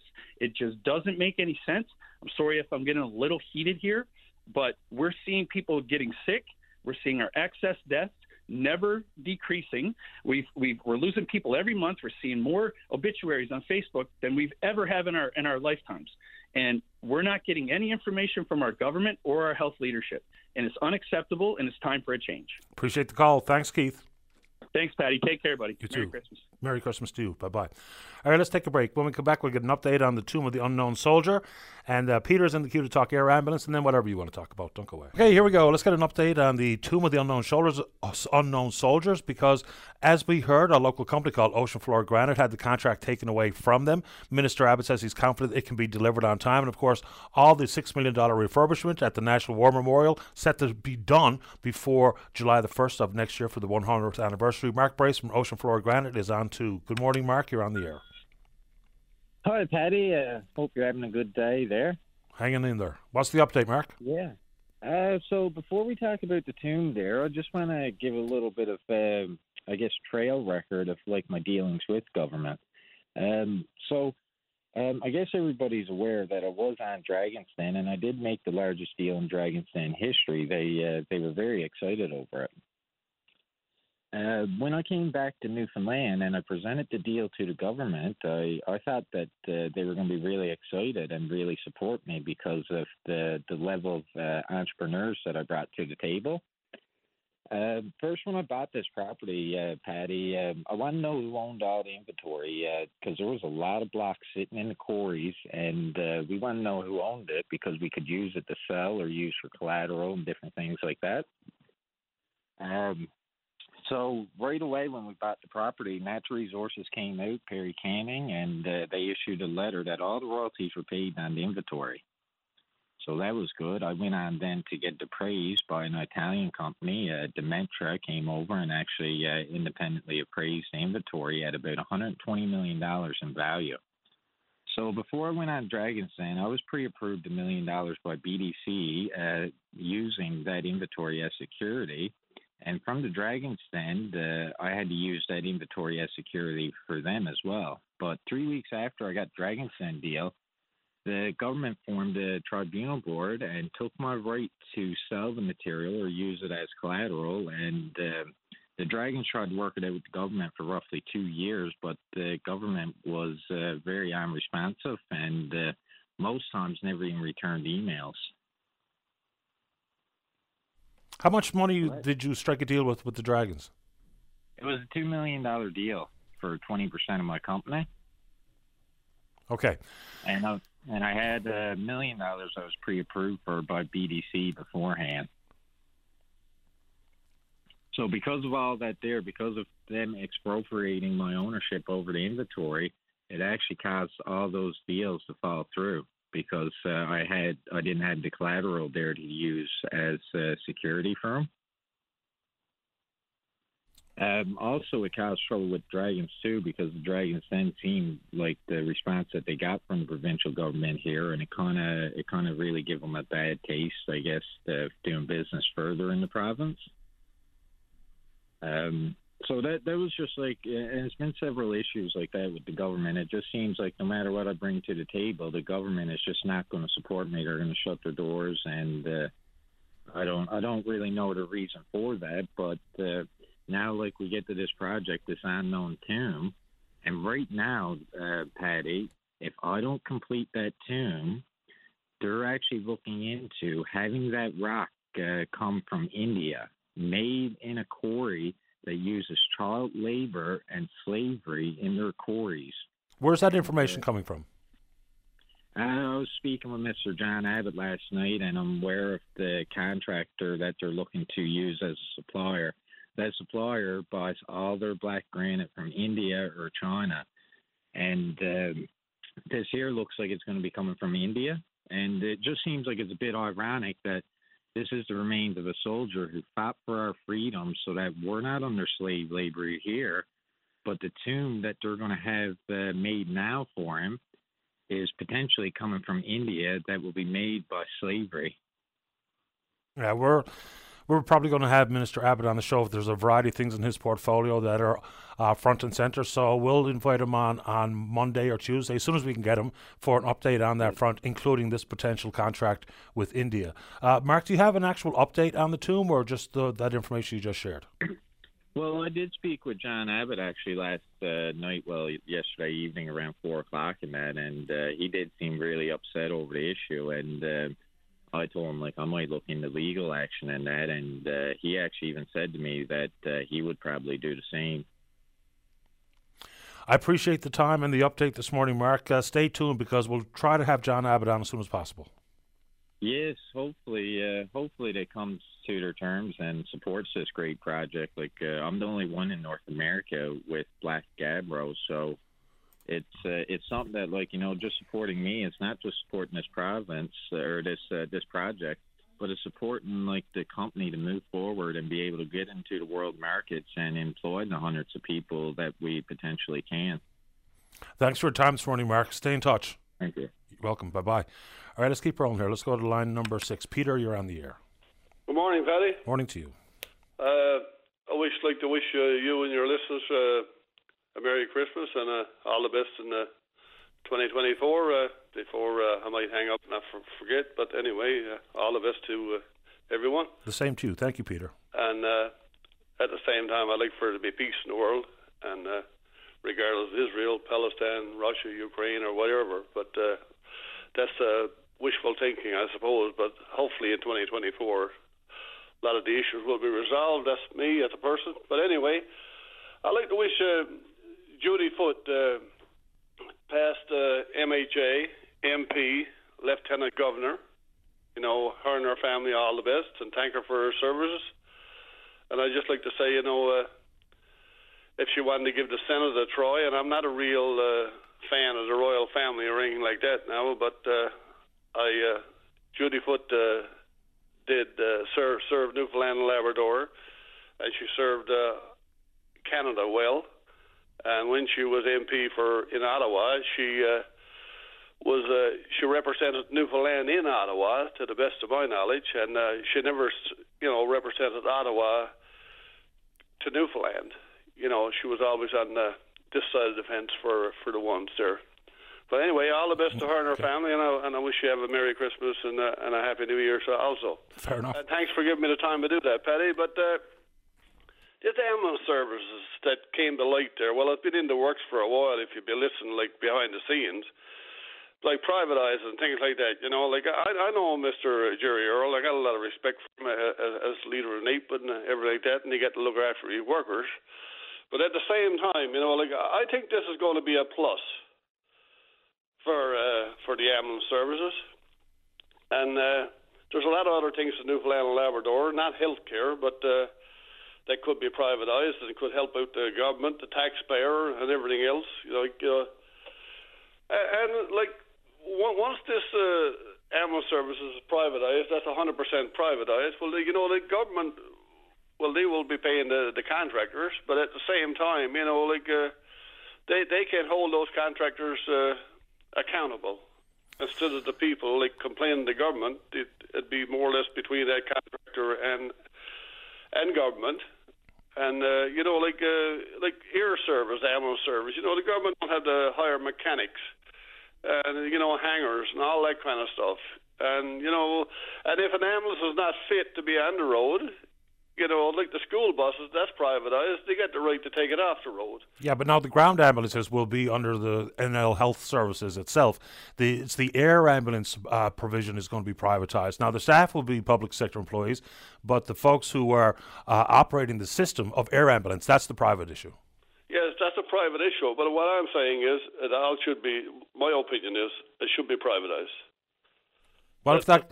What if that costs us more money, which it usually does? I don't think it will because I think uh, government is very wasteful, and uh, if the if the, a contractor provides this service, he's going to have to provide a service. If not, he'll be, he'll be taken from like the guy was just on before there about uh, monument, and uh, so uh, you know like. Uh, he will have and and, and contractors uh, companies got a way of uh, making money and saving money at the same time. So no, and uh, Another thing like comes to mind this morning that could be privatised, the Belle Isle Ferry. That's one. Another one down there in uh, St. Brendan's. Well, one thing about the Belle Isle, I guess there's people on even though they're riding for five dollars a a trip on a multi-million dollar ferry. But you know who's picking up the tab? You know, you and I are picking up the tab. Yeah, it, the interprovincial uh, ferry service costs about eighty million dollars a year. Uh, I always found it fascinating that there's more people traveling across the tickle between the Cove and Bell Island than across the Straits with Marine Atlantic. That's an amazing stat. Yeah, having said that, but what's the rate that they're paying? You know, Oh, you want this peanuts. service, somebody We are subsidising it, Peter. Yes. you get in a cab, you know, or gets on a bus or a plane or whatever. You know, if you want to ride this and uh, and live in the place of your choice, not what's the best place for you. You know, that that's my opinion, Paddy. I said it before on open line. I really believe it. I think you know, like we got too much landmass, we got too many roads. We'll never have good roads because we got too many to plow, too many to upkeep. We got more guardrail here, you know, and probably in Ontario because of the rugged terrain. And you know, like all of this costs us money to keep up. It kind of, everybody complain about the sand, the salt, and all this kind of stuff, road clearing and everything like that. But if we had less roads and communities would amalgamate together and cut the expense, less town councils, less fire departments, and everything else, you know, we would have more viable province. But right now, with 500,000 people, you know, like we're spread out over such a large area that we can't prosper because everybody wants their own school, everybody wants their own doctor, and so they should have a doctor, and everything else, you know. But uh, and then on the other side of the coin, when you talks about tiny homes and all this kind of stuff, everybody wants them inside the overpass, so that's not going to work either. So, like, uh, we got to do stuff to help ourselves, and privatizing the ambulance service is a start. But I think the ferry services and other things like that, you know, could be uh, could help us out in a tax dollar ways also. I I think that well, if you're talking tiny homes, for instance, I'm going to guess there's more tiny homes outside the overpass than there is inside. Yes, but if government came in, what I'm saying is, and developed an area, just say Avondale, for instance. That's not that far. Bay Roberts not that far. Southern Harbour's not that far, really. Any any place between Claremont and St. John's is not that far from the main hospital. You know, like uh, you come in and put in a subdivision, or councils could look for government means for a subdivision. Put 50 houses on there. Maybe people be interested in building some. You know, Maybe, and, but- and it wouldn't cost as much out here as it would cost to build in St. John's. But there's nothing stopping anyone from doing that, though, Peter. Well, I think the land needs to have accessibility, and you know, like uh, there's had to be some government funding for water and sewer. You know, they extend in a community in order for to do this, right? That's that's what I, you know. After that, I think you would see people be interested in developing. Yeah, th- this is strictly up to the municipalities. They have all the authority and control. In fact, the problem that they're having is they don't have the staff and the resources to actually even fill out the applications for access to the Housing Accelerator Fund. There's $4 billion sitting there, and each municipality has equal crack at it. Well, in Southern Harbour here, Paddy, we got a good uh, we got a good council, and uh, so uh, you know nothing is perfect, but uh, I'm just saying that uh, it should be a good chance for other town councils like that, and uh, you just take like uh, Conception Bay, uh, out there, Conception Bay North. There's more town councils out there, starting from North River, Bay Roberts, Harbour Grace, Carbonear, all those places. You know, like why don't they uh, do the right thing? In uh, my opinion, that's only my opinion. I'm not telling people what to do. That's my opinion. Amalgamate together, make everything better for yourselves, and uh, it's going to come eventually. Whether it's inflicted on you directly, or you can do it yourself and try to make it better. And the same thing out here in other other places, you know. And we got ferries running around with nobody on them. And when they do get on, they want to pay five dollars. You know what five dollars is worth today when it costs the fuels. And you know, crews on them. Well, the skippers on those and the engineers and all that. You know, they're not working for nickels and dimes, neither is the crew. So somebody got to pay for all this. So you know, if you want those services, some of you're going to have to chip in and help pay too. You can't be always putting the burden on the taxpayer for something that you want. And you know, like it goes back to seniors. You know, maybe maybe it free up a little bit of money for seniors and stuff like that. You know, if government had more money to put into it. And back to the ambulance service, I don't think Tom Osborne made this decision himself. I think there was all the ministers across Newfoundland and Labrador that's in the Furey government, and I think they done the best what they had. But okay. they should take the, the one step further. That's my opinion, and uh, and do and do the right thing.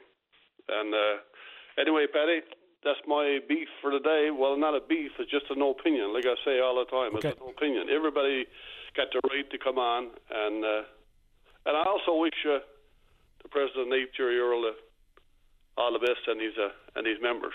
I appreciate the time, Peter. Have a good day, now. All the best. Bye. You too. Bye, Peter. Uh, very quickly, you know, yesterday we mentioned the fact that the Conservatives uh, federally were going to filibuster a whole bunch of bills, thousands of amendments, maybe delay the Parliament closing and all, what have you. But apparently, what happened is uh, every one of the amendments that they were going to try to go through uh, painstakingly one by one, they grouped them all together. Five minutes later, it was over. So didn't quite work. Uh, let's take a break. When we come back, Trent Langdon's in the queue. He's the president of the NLTA. Do not go away. Weekdays on VOCM, it's Open Line with your host, Patty Daly. Join the conversation each morning from 9 a.m. to noon on your VOCM. We get people talking. Welcome back to the show. Let's go to line number five. Say good morning to the president of the NLTA. That's Trent Langdon. Trent, you're on the air. Good morning, Paddy. Good to speak with you again. Good to have you on the program. So, I guess the good news is that teachers ratified the collective bargaining agreement. Do we have a percentage of teachers that uh, voted in favor? Yeah, we got uh, roughly it was uh, 76% uh, voted in favor of those who voted. It was about 72% of, of teachers that voted. Uh, so very strong turnout. Uh, it was a protracted uh, uh, uh, process. Uh, it took several months, or many months, I should say, well over a year. Uh, but uh, you know, we're we're in a position here now, and seeing that type of response from our membership, that it, it was a fair deal. So, uh, good news that it gets closed, but inside the rank that voted against, what were their concerns? Can you share? Well, yeah, absolutely. So, you know, bottom line, uh, you know, this this particular agreement focuses on what it means to be a teacher in the province, you know, as a, as a professional. But also, uh, a lot of our members are still concerned about the class size and composition that are in our in our schools. It's it's never been part of the collective agreement to reference that, the formula for allocation, and so on. Uh, but there is such a heavy stress in our system right now, uh, um, uh, just in terms of uh, the shortages that we have, people being redeployed, people having their classes doubled up on a regular basis, even to the point point where uh, certain individuals are being told, okay, let's just supervise for for this period, and then we'll see what next period brings. So you know that that kind of pressure, uh, uh, you can't always address that in, in a tentative agreement. Uh, you know, there's other ways and other committees and other work that can be done outside of that of that one piece. Uh, so that that's a heaviness that's there. Yeah, obviously related to all that is just the mental health needs that are in, in the in the system, uh, the violence that's there, and just the heightened stress that's that's overall in the system. Inside the world of substitute teachers, what does easier access to accrued sick leave actually mean? So ultimately, uh, prior to this contract, uh, a substitute teacher would have, would have had to have worked 50 days before they could access their sick leave. It was a very antiquated and uh, uh draconian, really, approach to uh, to sick leave. Uh, but now, with, with, the new agreement, they could access it immediately. We we all know, whether it be with healthcare professionals, teachers, and other professionals, trying to get them to work in rural, isolated parts of Canada is becoming increasingly difficult. What are the improved benefits to try to deal with that particular concern? Right. So our, isolated, uh, you know, first of all, all teachers in Labrador, we we were able to increase uh, the the isolation pay for for those particular areas. Uh, you know, it's the cost of living up in those areas is is, is astronomical. It's hard enough uh, in in the more uh, urban areas, I guess. Uh, but also, we were able to get other communities underneath the the isolated area definition. So any way we can support our members in those regards, it's it's also an incentive piece for those that we're trying to recruit into those areas. Those certain areas have been hard to fill for years. Uh, so if there's any way that we can lighten the load, uh, there's travel costs obviously to and from. There's uh, again just the cost of groceries and so on. So uh, you know that there were some improvements there for our uh, our rural isolated areas. Can you expand on what the improvements are? Yeah, so basically there was uh, uh, just I guess to simplify it, there was there was different pots of money that were available to uh, to different uh, areas depending on where they were, uh, but you were only allowed to get one pot versus the two, and, and so on. We were able to open that up to include both pots now, and uh, uh, some increased uh, allowances within. So yeah, there was just greater access to to incentives. Okay, let's. Anything else on that front before we move on? No, not not overall. It was again, it was a protracted process. We know it, it we can't please everybody with it. Obviously, there were some no votes. Uh, a great percentage of our members said yes, uh, but by no means uh, is is the is the work over. This is just uh, just the first step in in a long process of improving things. You've probably heard me talking about getting it right in education to cure different yeah. I- issues, uh, econ- economically speaking or societally speaking. And I've been talking about learning loss and the lack of attention to it in this province. And it's not just about the pandemic, but that program, pardon me, that report from the Program for International Student Assessment should be alarming to everybody, regardless if you have a child in the system, because your your best outcomes are going to be wholly dependent on a well educated population. So let's just go dig into some of the numbers. In particular, math. The way we think about math, the way we deliver math curriculum has changed dramatically. And I'm not so sure we're on the right track given the math scores. This is a trend since 2003. Mm. According to the study, the provinces with the largest drop in math scores since 2018 were Newfoundland and Labrador with yep. 29, 29, way ahead of the next one, Nova Scotia at 24. So yep. when you hear these numbers, how do you hear them? I'm not surprised one bit, to be honest. And uh, you know, bottom line, we just started the interview there with uh, discussion around uh, uh, shortages in our classrooms and so on. Uh, when you've got all of these other variables that come into play, you know, significant absenteeism by students, uh, mental health concerns, uh, just COVID hangover, uh, and loss of time during COVID. You know, all of those variables coming together, along with a sig- significant and severe teacher shortage in this province. We, you know, we've been we've been banging the drum for a long time that the, the hidden reality right now is triage mode every time a school opens uh, for the day, and uh, the education system in this province needs significant attention and sustained attention. Right now, healthcare has been and, and will be for some time, I'm sure, get the focus it needs.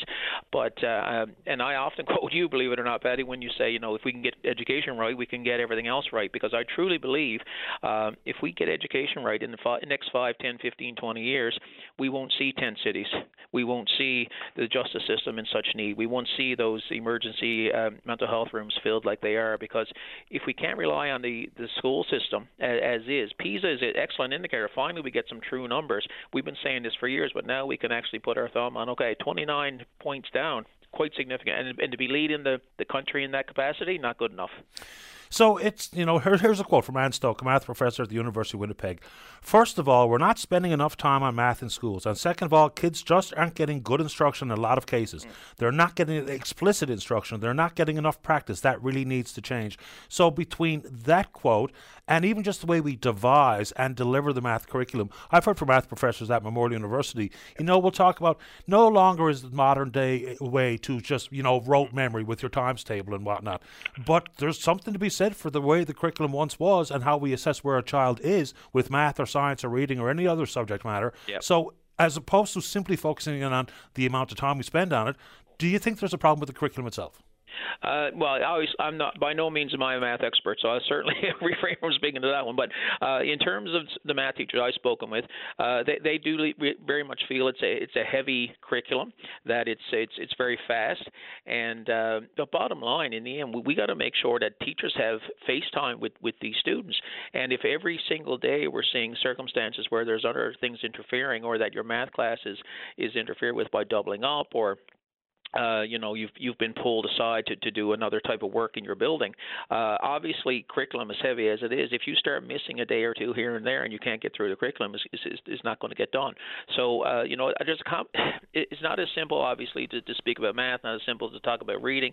It, the, the system right now is under so so much pressure that, uh, as I listed off a bunch of things to start there, that uh, how can we truly get to understanding why why a student is learning or not learning, uh, unless we really really hit some of these underlying basic needs. And food sec- uh, OECD, for example, uh, they outline food insecurity as one of the big reasons why achievement levels are low and lower. They also uh, reference distraction of uh, uh, distraction by digital devices. So, like there's so many variables that come into play into getting a child to at least engage in the learning process uh, that we need those people the teachers and the teaching learning assistants in front of them, ensuring that they're getting the information. And right now, we can't guarantee that. Most parents and older siblings are able to help at home with reading, for instance, and reading Yeah, comprehension, because yeah, it's yeah, easily done at home. But math and science are entirely different kettle of fish.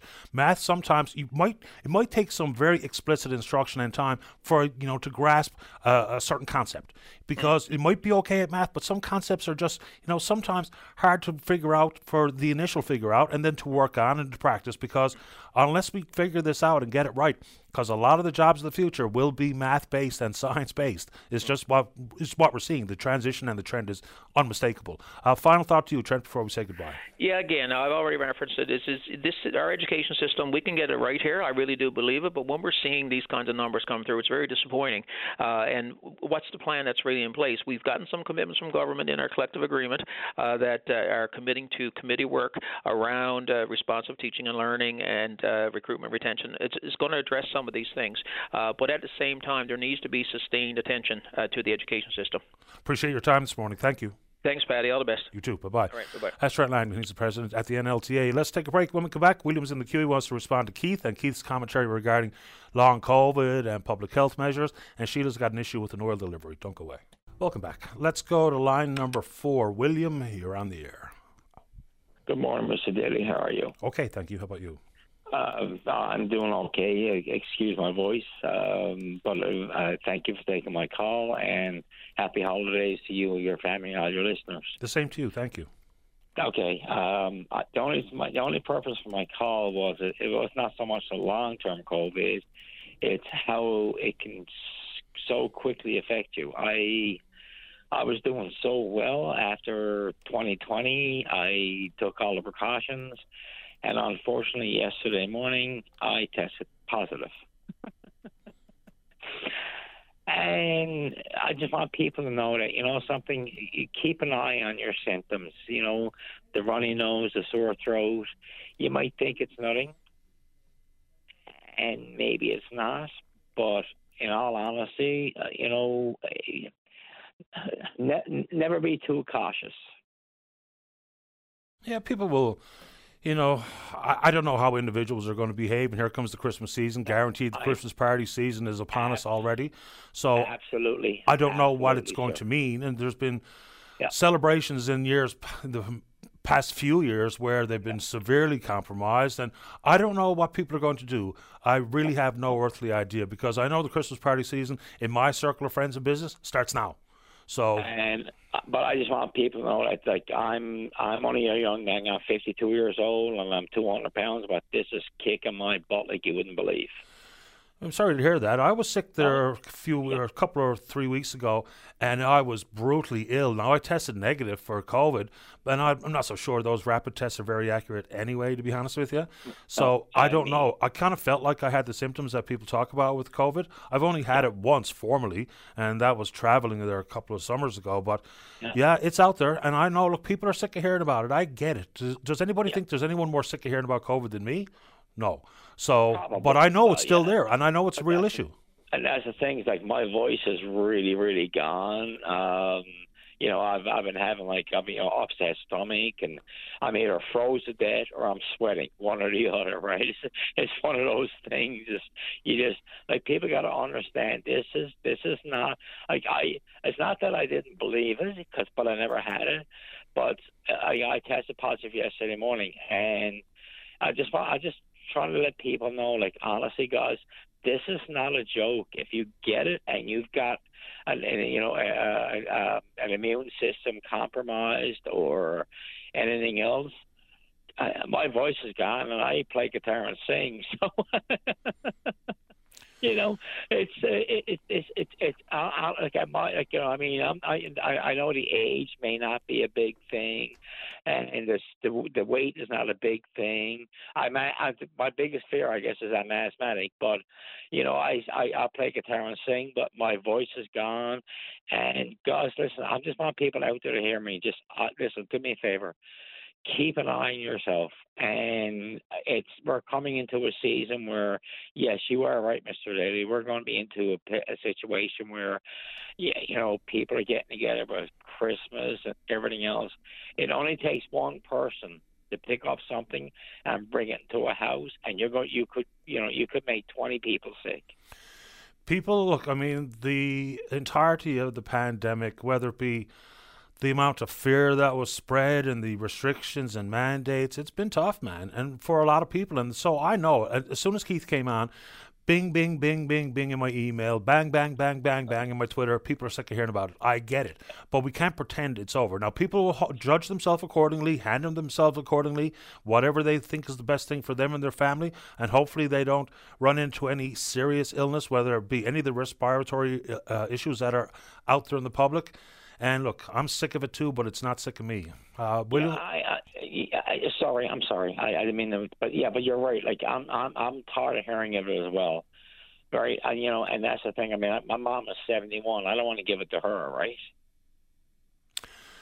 Yeah, I, I understand, and I hope yeah. you recover ASAP. And I appreciate your time. Be well. Yeah, I will, and I'm, I'm, I'm, I'm i hope I will. So, uh, but I just want to just let people know, like, in all honesty, I wish everybody well.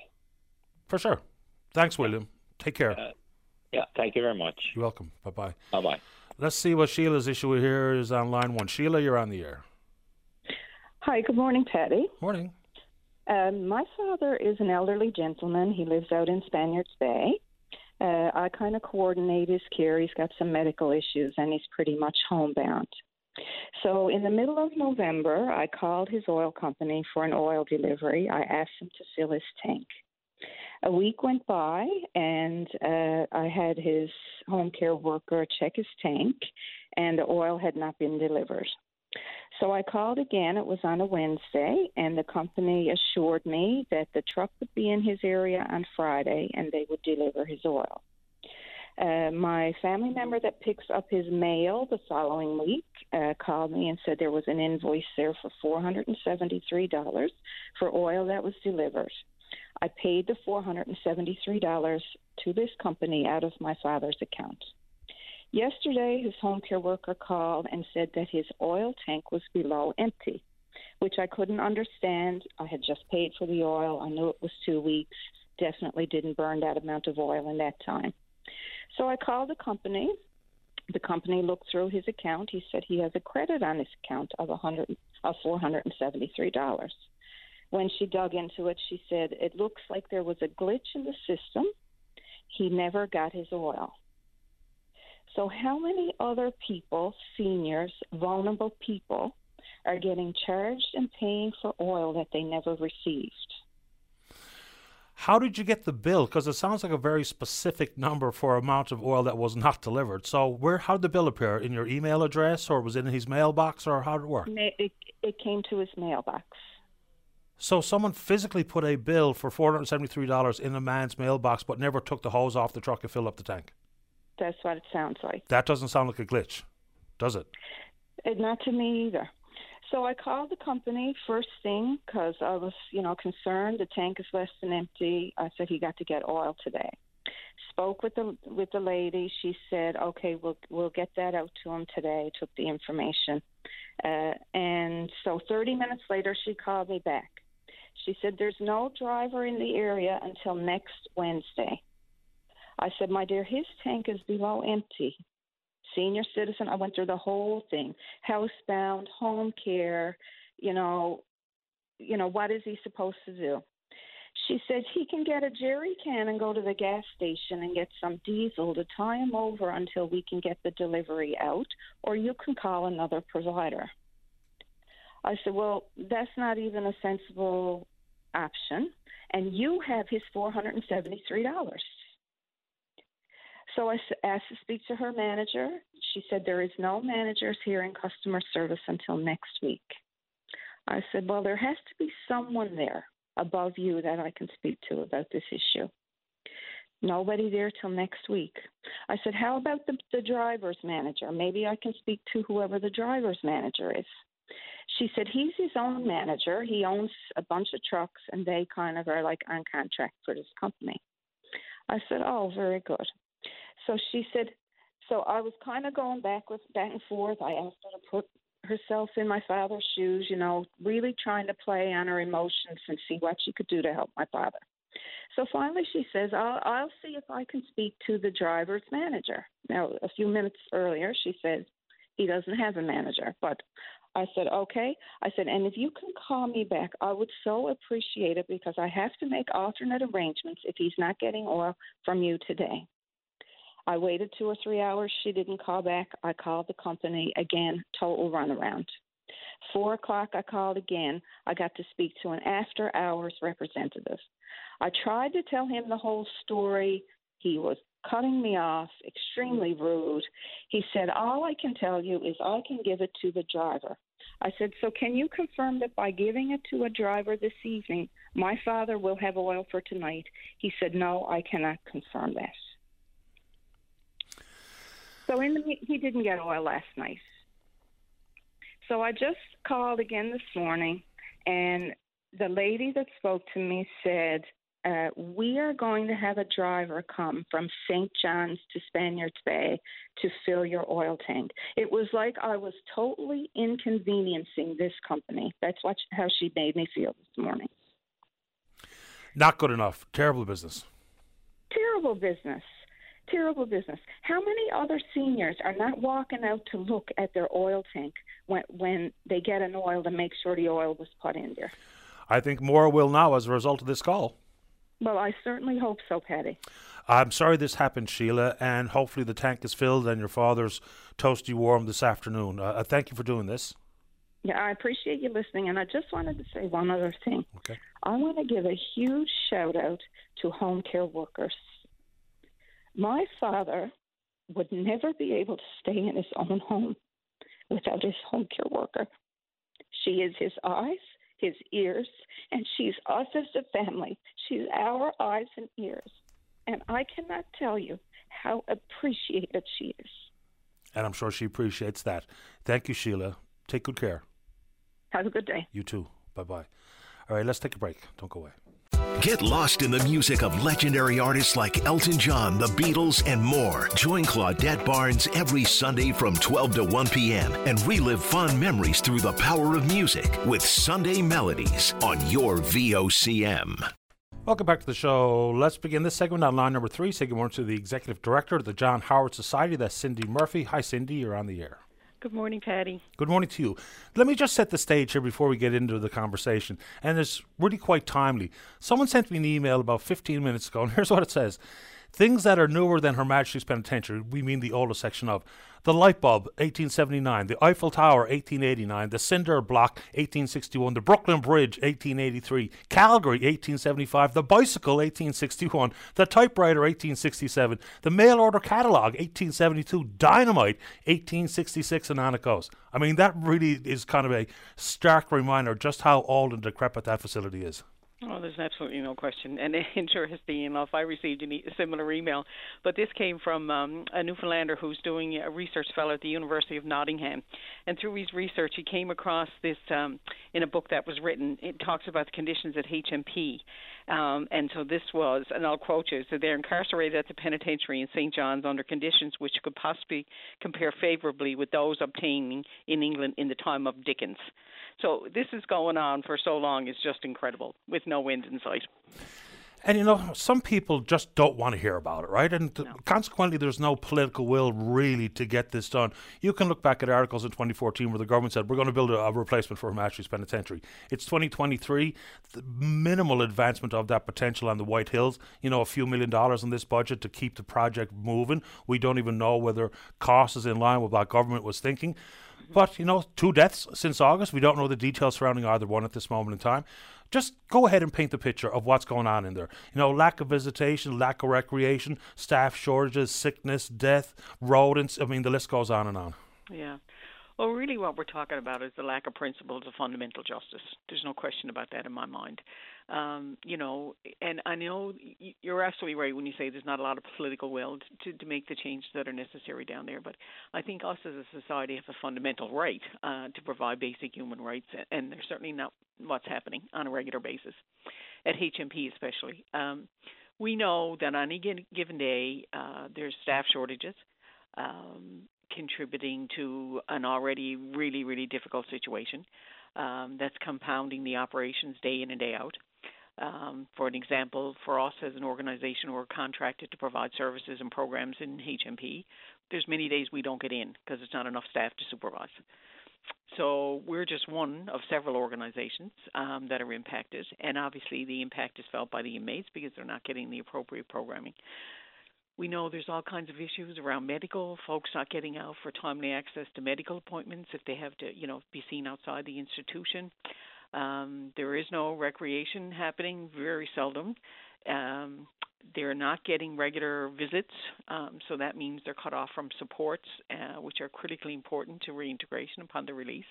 You know, they had this whole issue with the mold in the visiting room, and that was closed for a period of time, and they reverted back to video uh, visits.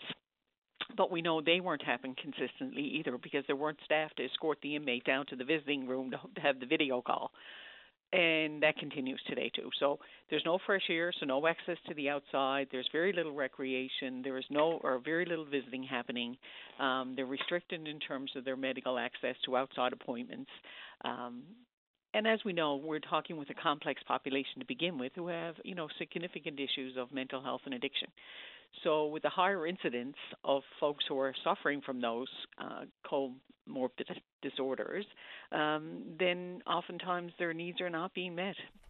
And they're overcrowded, so I understand there's some double bunking happening. So the counts are up around 180 was the last time I heard. Now that may have fluctuated a little bit over the last week or so. Um, the lockups are pretty full. And so when you've got a high capacity or high number of inmates and fewer staff to supervise them, that means folks are locked in their units or cells more often. So that leads to a situation where there's very little hope. You're being told day in and day out you don't deserve anything better. You're told that you can't, even if you wanted to or are motivated to try and change things, you can't get access to the things that you need to access to be able to try and make those changes. You have very little connection with your supports in the community, which are critically important, as I said, to community reintegration. You know, without those supports, people coming out of prison are disconnected from community and therefore at a higher risk to reoffend. So it's you know it's a confluence of events, and you know we've been talking about the deteriorating conditions of prison for so long. It's almost I even sometimes forget to mention it because it's so commonplace, but it's absolutely disgraceful. Um, it's unconscionable, and something has got to change. I just don't know what it is. You know, we've got to begin to talk about alter- alternatives to incarceration. Uh, last count I had, over 80% of, of the inmates at Her Majesty's Penitentiary and probably other institutions as well are remanded. So these folks are not even sentenced yet. So they, they may have been found guilty, or they may not even gone to trial yet, but they're languishing down there with little or no service until such time as the courts can, you know, do its its work. So with a high remand population, um, it, it's just yeah. There's once again these folks, like I said, are not even sentenced. And we hear from court officers that somewhere in the neighborhood, again, about 80% of people going through the courts are dealing with addictions or mental health issues. Mm-hmm. So, I mean, there's got to be a better way. And even, I say this thing all the time, is I know why people don't really care and they turn a deaf, eye, a deaf ear and a blind eye to the penitentiary because the impact of uh, crime on the community. I, I understand the sentiment, but yeah. the fact of the matter is we are pretty much guaranteeing they come out worse than when yeah. they went in. And what that means for the potential for recidivism and less public safety is absolutely real. So as much as you know people say you do the crime, you do the time, we're not talking about not doing the time. We're talking about doing the time in conditions but that lead to some hope of rehabilitation as opposed to simply punishment and nothing but. Yeah. So there's I think where the problem lies. Do I we agree? Uh, you know the whole idea that if you you know if if if you've done the crime, then obviously you should be punished for that. But and I always say, and you've probably heard me say this a million times, the punishment is being deprived your freedom. So being told you're going to be incarcerated is your punishment. That doesn't mean we have the right to punish them every single day with deplorable and inhumane conditions, right? Um, because you're absolutely right. It, it, folks are going to return. Just about every single person that enters the penitentiary in Newfoundland is going to come back out to some community. They're not they're not lifers. They're not doing you know extended prison time. Most of those are sent out of the province and you know to do their time in the federal institutions. So they will come back to our communities. And so if the expectation is that by by locking people up that they come out better, then that's just a fallacy in this particular case. Because how can you improve or be better if you're subject to such harsh conditions? You know, it just doesn't even make sense. Do and we we've have- never even talked about the staff side of that. So you know, staff having to work in those deplorable conditions is is outrageous as well. Of course it is. Do we have recidivism numbers? No, and they're really hard to find. they are so hard to capture those numbers, but we know they're high. We they have to be high. Um, you know, there's yeah, it's it's really in this province. It's something we don't do well. You know, from a from a governmental perspective of tracking um, this kind of information. Um, we don't have the resources dedicated to it, and so it's really hard to know. But I mean, anecdotally, we know that the numbers are high at any given time. That more than likely there's probably 70 or 80 percent of what's incarcerated. I'd say I'd venture and say it's even higher than that have been incarcerated before. It stands to reason. Yeah. And you know, and how many people do we hear that have been arrested for X, Y, and Z, and they've broken some of the rules of their probation? And I mean, it's just getting the same old story day in and day out. Uh, quick chat about supports upon release, because we've already talked about the complications of the state of mind that many of the inmates will find themselves in upon release. Yep. But then the supports in the community, housing or otherwise. I know folks like yourself and Danny McGettigan and the crowd down at Turnings, everyone doing their level best, but looks like we're coming up short, and that leads once again to issues regarding recidivism. Yeah, there's no question about it. I mean, obviously, oops, sorry about that. That's okay. There's um, there's clearly there's you know there's there's organizations like us who are doing this kind of work, and um, and you know, but it's become such complex. The work has become such com- complexities because we're talking about a housing crisis. So you know we have folks who are difficult to house at the best of times because someone if no if they have an apartment for rent and they realize someone has a criminal history, then they're generally not going to rent to them. But the problem, so that was always been the problem. But now it's even more complex because there's absolutely no housing available, and so many of our folks are entering into the shelter system, so being released into homelessness, um, you know, right off right out of the gate. So so that in itself is a problem. Um, then you have, you know, so we have some housing available, but it's very limited and certainly can't accommodate everyone. And now, of course, you have to keep in mind that not everybody being released from HMP is coming to St. John's or staying in St. John's. No. They're moving out to other communities where housing, the housing situation is equally as dire. Yeah, it, it- the complexities are absolutely uh, evident, and I don't know what we're going to do to deal with it. But you know, a new facility for starters would be helpful. You know, just people think about it. You know, for folks, for instance, we're dealing with serious addiction matters, and you know, standing in the courthouse, have been found guilty, about to be sentenced, and say, "Your Honor, I'd like to get two years plus a day so I can go somewhere else to get some treatment." That always just boggled my mind. I know, yeah, and we do hear it, and but of course it's not always that easy. I mean, I, No, of course not. Two weeks ago, I came back from did have some spent some time in Spring, Springhill Institution, which is our federal prison, and where most of the Newfoundlanders end up going. Uh, certainly, uh, um, when they're first uh, incarcerated. Um, but you know, there's challenges up there. While it might be cleaner, and and you know, th- but there's problems with access to programming in the federal system too. You know, there again, it's the whole idea of staffing and not having enough staff, and you know, so it's not always rosier in the federal system. Sometimes um, folks might think that it is. Uh, it's certainly not. Um, you know, incarceration is never easy, and it's not um, it's not meant to be easy, but it you know it's it's a very difficult thing for people to have to endure, especially with the violence and addiction that happens within prison walls too. That's uh, that's something that's really real. But I mean, you know, we can talk about and complain and, and, and do all of that, but we've got to begin to put our, you know, seriously put our, our minds to the idea that we've got to try to do something different because we're doing the same thing over and over again and nothing is changing. And so we've got to begin to look at how we how the system can better address adult diversion. So how do we divert some folks out of the criminal justice system into a diversion program so they don't even end up having to be incarcerated?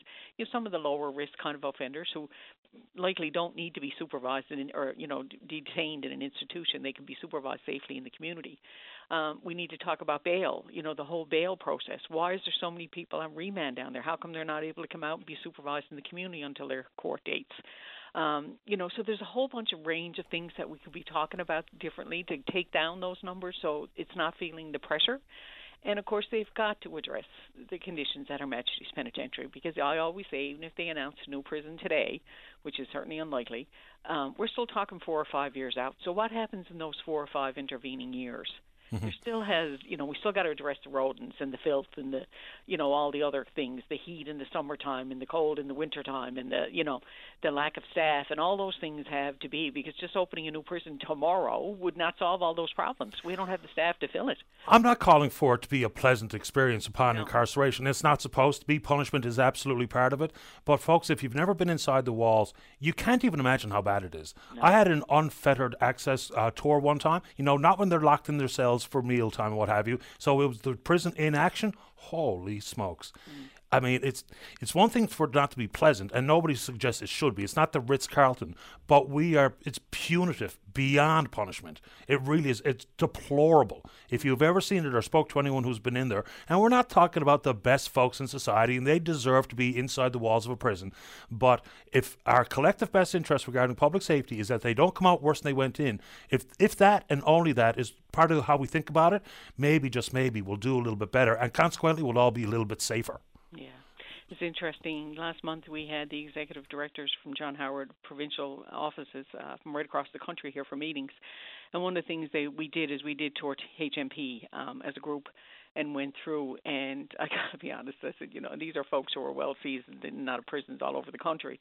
And they said this was the absolute worst, the absolute most deplorable conditions. So it's you know it's it's not certainly a localized view of what's happened down there. It's something that's you know, but at some point I really hope that someone's going to be able to pick up a human rights challenge because I really do feel that the fundamental principles of, of justice are not here, and this this is a this would warrant a human rights challenge. Um, you know, we're not there's there's basic um, what we call Mandela rules, which are universal rules that are supposed to be applied to the basic um, tenets of incarceration and the conditions. And we're nowhere near we're meeting those. We're definitely below those. So, Mm-hmm. um, yeah, so if somebody would ever pick up, you know, have the legal ability to pick up that challenge, I think that would be would be something. But I don't know if that'll ever happen. I don't know either, but I appreciate the time this morning, Cindy. Thanks for this. Thanks, Patty. Take care. Bye bye. Cindy Murphy from the John Howard Society. Let's take a break. When we come back, plenty of time for you. Don't go away. Welcome back to the show. Let's go before the news. Line two. Brian, you're on the air. Hello. Hello. How you doing, Betty? I'm doing okay. How you doing? Good. Not too bad. Not too bad. I just wanted to inform the people out there that they can go to a thing called uh, Canadians uh, Citizen Inquiry uh, that have had this uh, jab and they're having reactions to it. Mm-hmm. And uh, like the, this poor woman that I'm living with, uh, she's been having bad reactions ever since she had her second jab. And uh, I, I just want people to know that there's a, a thing out there called the Citizens Inquiry, uh, you know, or something like that, right? I, I can tell you exactly what it is. So the website is nationalcitizensinquiry.ca. Yes, national, yes, exactly. And uh, okay, now I, I don't know if that's been out there. I just wanted to put it out there because uh, I, I'm seeing this woman deteriorate uh, in front of my eyes, and uh, it just makes me sick. And uh, she just can't seem to get no help, Patty. And uh, you know, like I'm hoping that, like it's all neurological. I'm sure it's neurological, or she's got clots uh, that are just not uh, new, you know, uh, new Well- to the body. A doctor will be able to establish whether or not there's blood clots. Well, sorry. A doctor will be able to establish whether or not there's blood clots in any part of the body. Well, her doctor for the last year has been giving her all kinds of everything but the clot checks.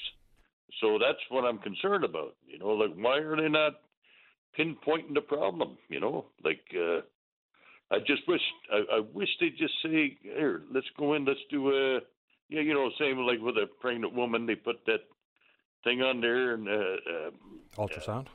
ultrasound. Thank you. No problem. and uh, and they can do that to her arm or leg because this woman suffers every night. I, I have to watch this woman in pain every night and day, and uh, we just can't seem to get no help. And uh, I'm getting a little bit ticked off here. You know, like I, I'm being nice, I'm kind, you know, but uh, just nobody seems to want to dig down into what's going on. Like they're, like, you know, like uh, they're- giving her spine. Oh yeah, take a spine test and this and that, which is fine, which is good, and she's getting the CT scans and all that stuff. right? And uh, I, I'm just I'm just trying to look over this woman here. She's uh, she's really hurting bad, and uh, just a year ago she was out walking her dogs, out running them. For God's sake, man, you know. And uh, now she's uh, I I lift her in and out of bed to pee, you know, like practically. Like it's just terrible. You know, I, I just, It sounds terrible. I hope she gets whatever medical testing and treatment required to see if she can get back on track. And if folks are so inclined to check out that website, it, it's an easy Google if you didn't have a chance to jot it down, just nationalcitizensinquiry.ca. Uh, I appreciate the time, Brian. I wish you and the woman well. Thank you. You're welcome. Thank you. Take good care. All right, bye bye. Let's take a break for the news. When we come back, we're going to be saying good morning to the CPC House Leader uh, in Parliament. Of course, that's Andrew Scheer, and Joedy Wall's in the queue as well to talk about Marine Drive. Don't go away. Saturday morning, join us for the Irish Newfoundland Show. Send your request to irishnl at vocm.com or submit them online at vocm.com. Welcome back to the show. Let's go to line number four. Say good morning to the PC member for Cape St. Francis. That's Joedy Wall. Joedy, you're on the air. Good morning, Patty. Thank you for taking my call. No problem. Patty, I wanted to call in this morning with a district issue, uh, particularly in, in the town of Logy Bay, Middle Cove, Outer Cove, and on Marine Drive. So I'm sure you're aware, and maybe some of your listeners are aware, with respect to the erosion uh, that's affecting the provincial road in in Cove, Outer Cove. And uh, there's been many, many pictures on social media that have been shared with respect to the erosion. And uh, that's been going on for quite some time. So um, the department has, has deemed this area safe. However, they've put numerous concrete barricades in that area to keep the motoring public safe and, and away from uh, from the drop. We even have the guide rails in that area. The posts are hanging mid-air, so the, the total shoulder of the road of the road is gone. Uh, the the degree of erosion is is is severe in that area, and uh, we brought that to government's attention over the last number of years, for the last two years for sure, uh, since I've been in office. And I do know that Mayor uh, Hickey and his council in Middle Cove, Outer Cove have strongly advocated for this road work to be, to be completed. Um, now, to government's credit, I'll give credit where credit is due. Uh, it was announced on the uh, roads plan for this this past year uh, that it was approved, the work would be done. However, there's no been no work done on the site as of yet. So that's still a concern with respect to the, the safety of the motoring public on Marine Drive, and it's heavily it's heavily travelled. This portion is from Lower Road to what we call the Lookout. I'm sure you're familiar with it. I am, and I've seen the pictures too. You know, it doesn't necessarily look safe. No, and, and I feel the same. Uh, I know the mayor and his council feel the same. That's why we're strongly advocating for this road uh, to be remediated. So the road has to be uh, literally has to be moved in uh, further inland uh, to to get away from the level of erosion. So I'm hoping that's going to to take part uh, to start next year. Patty, the problem we had this week in the last number of days, the provincial government employees, the the snowplow operators who are responsible for snow clearing operations on Marine Drive uh, they have now refused to work. They have refused to work on that portion of Marine Drive, as I said, from Lower Road to the lookout area, because they feel in their workplace that it's not safe. So they have refused to work. Uh, government has listened to them. And as a uh, reaction to this, government has now hired an external contractor. They've hired an external contractor to perform the snow clearing operations for snow uh, clearing and ice control on that portion of Marine Drive because the the staff who are responsible for that don't feel safe. And I, I fully understand and appreciate what you know the concern that they have and why they feel unsafe in their workplace. Their their machine that they operate in that's their office. They, that's where they work. Uh, this particular machine, from what I've been told, is it weighs approximately fifty eight thousand pounds, and that's without a load of salt and sand aboard. So when you're working, as we all know, when they're out, it's less than ideal conditions, has been proven over the last number of days, and they're in this in the, in their workplace and they feel unsafe on that portion of Lower Road. They're responsible for the rest of of Marine Drive, as I said, from Lower Road to the Lookout. They they they have refused to work in that particular area, which is, as far to best of my knowledge, uh, six or seven hundred meters. So the rest of Marine Drive and the rest of, of, of Route 20 in my district, of course, the snowplow operators are, are responsible for, and they're doing a good work on that, and we thank them for that. However, this portion of Marine Drive, they deem is not safe. Government says it's safe for uh, the traveling public. As I said, there are numerous large concrete barricades there right, and coming out into the travelling surface on the roadway. As I said, uh, Minister uh, Mayor Hickey and his council strongly advocate for this. I am as well. I brought it up to the former minister and to the current minister. And as I said, it's on the roads plan to be done. However, now we have a, another issue with the staff in that area who are saying it's unsafe to work. And that's causing great concern to me. It's causing concern to the mayor and council of the area and to the residents who, who live in that area, who travel over that, uh, that portion of Marine Drive on a regular basis. So I'm looking for the minister to provide some clarity on this as to what's going to happen next. If it's unsafe for provincial government employees to, to work on, yet we have an external contractor hired by the government to perform the snow clearing in this particular portion of Marine Drive. And uh, it's just not sitting well with me, Patty. What needs to be done? The road needs to be remediated. It has to be moved inland. So it requires expropriation of land. That's what I was wondering. Do we actually talk about moving the road? Yes, exactly so. Okay. Moving it away from, from the cliff, from the shoreline. Um, as, as, you, as you said earlier, the, the social media pictures clearly depict uh, the level of, of erosion in that area um, to the point where the barricades are now into the driving area on the on the road surface. And I can understand why why the staff don't feel comfortable and feel it's unsafe. The road needs to be moved inland, so that requires expropriation of the road, and then of course creating a, a new roadway for that particular section. As I said, Patty, I believe it's between six and seven hundred meters. I appreciate the time and the concern, Joedy. I've seen the pictures, and the issue is absolutely well documented and real. Thanks for the call. I appreciate that, and I'm hoping that the minister will call in to uh, to give some clarity on this and provide some uh, some information uh, to to myself, of course, to the staff in the area, and to the uh, to the mayor and council. Thanks, Joedy. Thank you, Patty. Have a great day. You too. Bye bye. Joedy Wall, PC member for Cape St. Francis. Let's go to line number two. Michael, you're on the air. Um, g- uh, good morning, Patty. Just a couple of thoughts here. Uh, uh, first of all, regarding the War Memorial, uh, I think it's very important uh, that we pay due honour and respect to all our dead. Okay. Having said that, uh, there, there's an old saying: if it's not broke, don't fix it. You know, and I think we have a situation here with the War Memorial. The right hand doesn't know what the left's doing. Okay, we have the uh, the uh, grave of the unknown soldier uh, type of thing like that. Uh, one was assumed that that was part of the larger contract. Uh, apparently not. Uh, I'll just give you another example of things that are. Uh, we had the Forest Ranger Monument out in front of Colonial Building. Uh, you know, dismantled, put round the back on a wooden pedestal. Uh, you know, so there's six million dollars being spent on the war memorial. Now, if your grandfather or my grandfather died in the war, it would be nice to go down there and see your name there wouldn't it? Any war memorial in the UK or Ireland or most uh, you know the Vietnam uh, war memorial, you have your name on it. So I mean, I, I like to think that all soldiers are known soldiers. The names, so six million dollars going to be spent, and there will not be a single name on the war memorial except perhaps King Charles or the whatever uh, premier we have at this uh, time next year. You know, and uh, I think it's regrettable, you know, that uh, things have gone the way they have. I'm not quite sure if you know uh, how business people feel on Water Street and Duckworth Street. There, there's something gone amiss.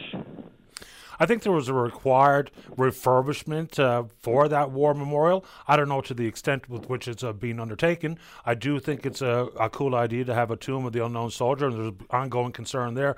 I never gave any thought to a wall memorializing those lost in the war. You know, I've been to the Vietnam uh, War Memorial, and it's really quite something. Uh, it's pretty powerful uh, visit. So I hadn't even considered that to be the case. You know, I don't know where a wall could be down there, maybe on the retaining wall itself but of course you'd have to jam a whole lot of names in that particular piece of wall, and I think you'd have to appropriately well, you, you put a piece of marble there. Memorial. I mean, we're going to have a memorial, and we're going to have no name on it, other than King Charles or perhaps the Premier. Fair enough. Understood. You know, so I think we have to be very careful. Six million dollars been sent, and and I feel I have a lot of sympathy for the gentleman. I think it's a you know good idea. The gentleman, you know, that was involved in getting the granite. Uh, we'll probably end up getting somewhere something from uh, Czechoslovakia or Hungary, it costs maybe 10 times as much. Yeah, we're going to invite the minister on. I mean, there's a long list of issues to broach with uh, John Abbott, so we're going to have him on as soon as possible. Yeah, I, and I, I think you know people in the province should realise there will not be one single name on that war memorial, and we're spending six million dollars. And if I had my grandfather involved in World War One, I, I would would feel very upset about that. It's a fair point. I hadn't considered it. Uh, anything else this morning, Michael? No, that's fine because I know you got other people who want to get on the line. It's all good. I Take appreciate the call. Take Bye. care. Bye bye. All right, quickly before we get to the break, a couple of quick PSAs pepper into the show. So, I got an email from one of the organizers of Neighbours in Need, good people. Her name is Ashley. She's hosting a Stuff the Bus event this Sunday afternoon at Conception Bay uh, from 12 noon to uh, 5 p.m. at Sean's Muffler and Brake Shop.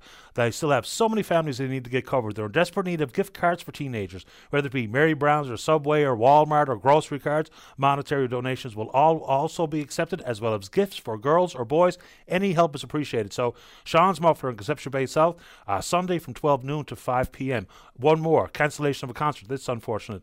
So, tonight's concert with uh, Ian Foster and Nancy Hines, that was going to be at the Wesley United Church. That unfortunately has been cancelled. For those of you who purchased tickets through the church office, the office will be open on Monday. Please call to arrange for refunds on your tickets. The number at Wesley uh, United is 579 3682. We're taking our final break of the morning and the week. Don't go away. Welcome back to the show. Where would you like me to go here now, David? As we try to get through these uh, calls. Line number six, is that a six? okay, let's go to line number six. Uh, Gerald, you're on the air. Uh, good morning, Patty. Thanks for taking my call. My pleasure.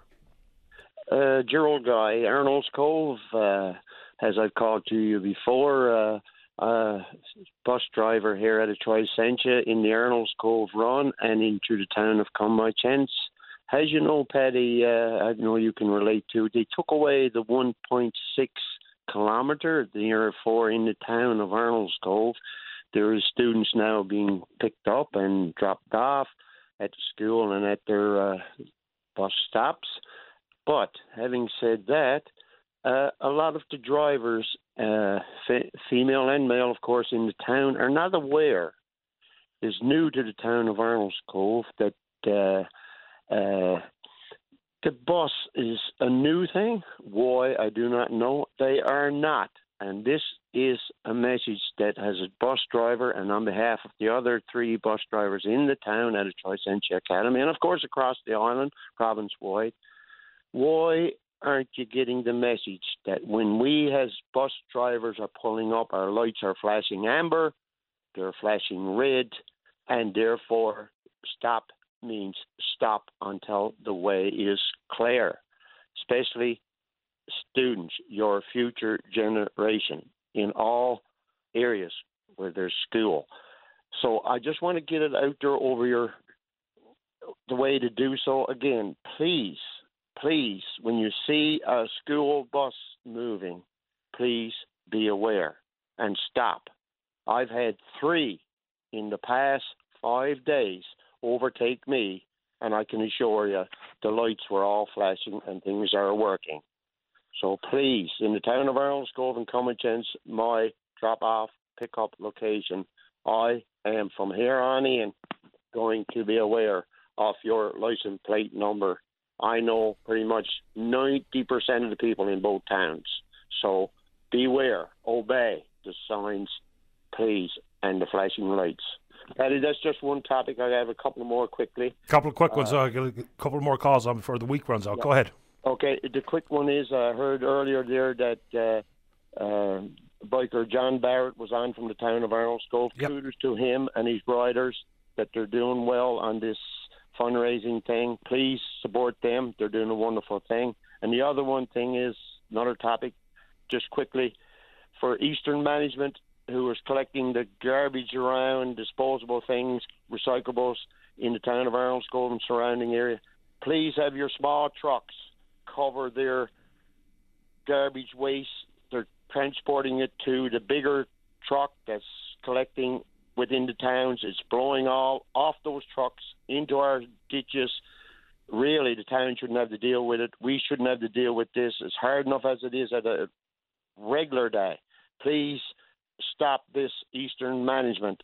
Your workers are making our town terrible. It's blowing off into the ditches everywhere. All of those trucks are trying to keep up with the big truck. Thank you, Patty. Have a great day. Merry Christmas to you and yours and your listeners. The same to you. Thanks, Gerald. Bye bye. Right, bye bye. All right, let's keep going here. Let's go to line number three. Good morning, Jonathan Rischler. You're on the air. How are you, Patty? I'm doing okay, sir. Hak Sameach. Hag Sameach, Hag, Hag Hanukkah Sameach. Thank you very much um, for all of your listeners. Chag Sameach is like a generic Happy holiday, so it's it's awesome that that you're uh, on tune, on point with that, and then you just sort of insert the holiday uh, of the moment. So you could say Chag Hanukkah Sameach, you could say Chag Passover, et cetera, et cetera. So it's like put it down in your notebook, folks. It's a real easy one to uh, once you get your all done, you can really blast out the old uh, Hebrew and impress your friends. Um, it's Hanukkah. It's uh, tonight will be the second night of Hanukkah. I'm not sure if anyone was on the show yesterday um, to wish everyone a happy Hanukkah. We have a very small uh, Jewish population in the province of Newfoundland and Labrador, but it's quite strong across uh, the country, and uh, it's important to recognize uh, and celebrate the Festival of Lights, despite um, the lousy circumstances around the world in terms of geopolitics. It is good every now and then just to take a breath and um, cook some food um, that is coated in oil. So I'm not going to challenge you to read some scripture today, Patty. I'm just going to challenge you over the weekend to uh, cook something in oil, whether it be French fries or, oh gosh, I don't know, um, make yourself a beautiful olive oil cake. Just do it and um, make sure that you think about the fact that we are so connected over thousands of years, all of us together.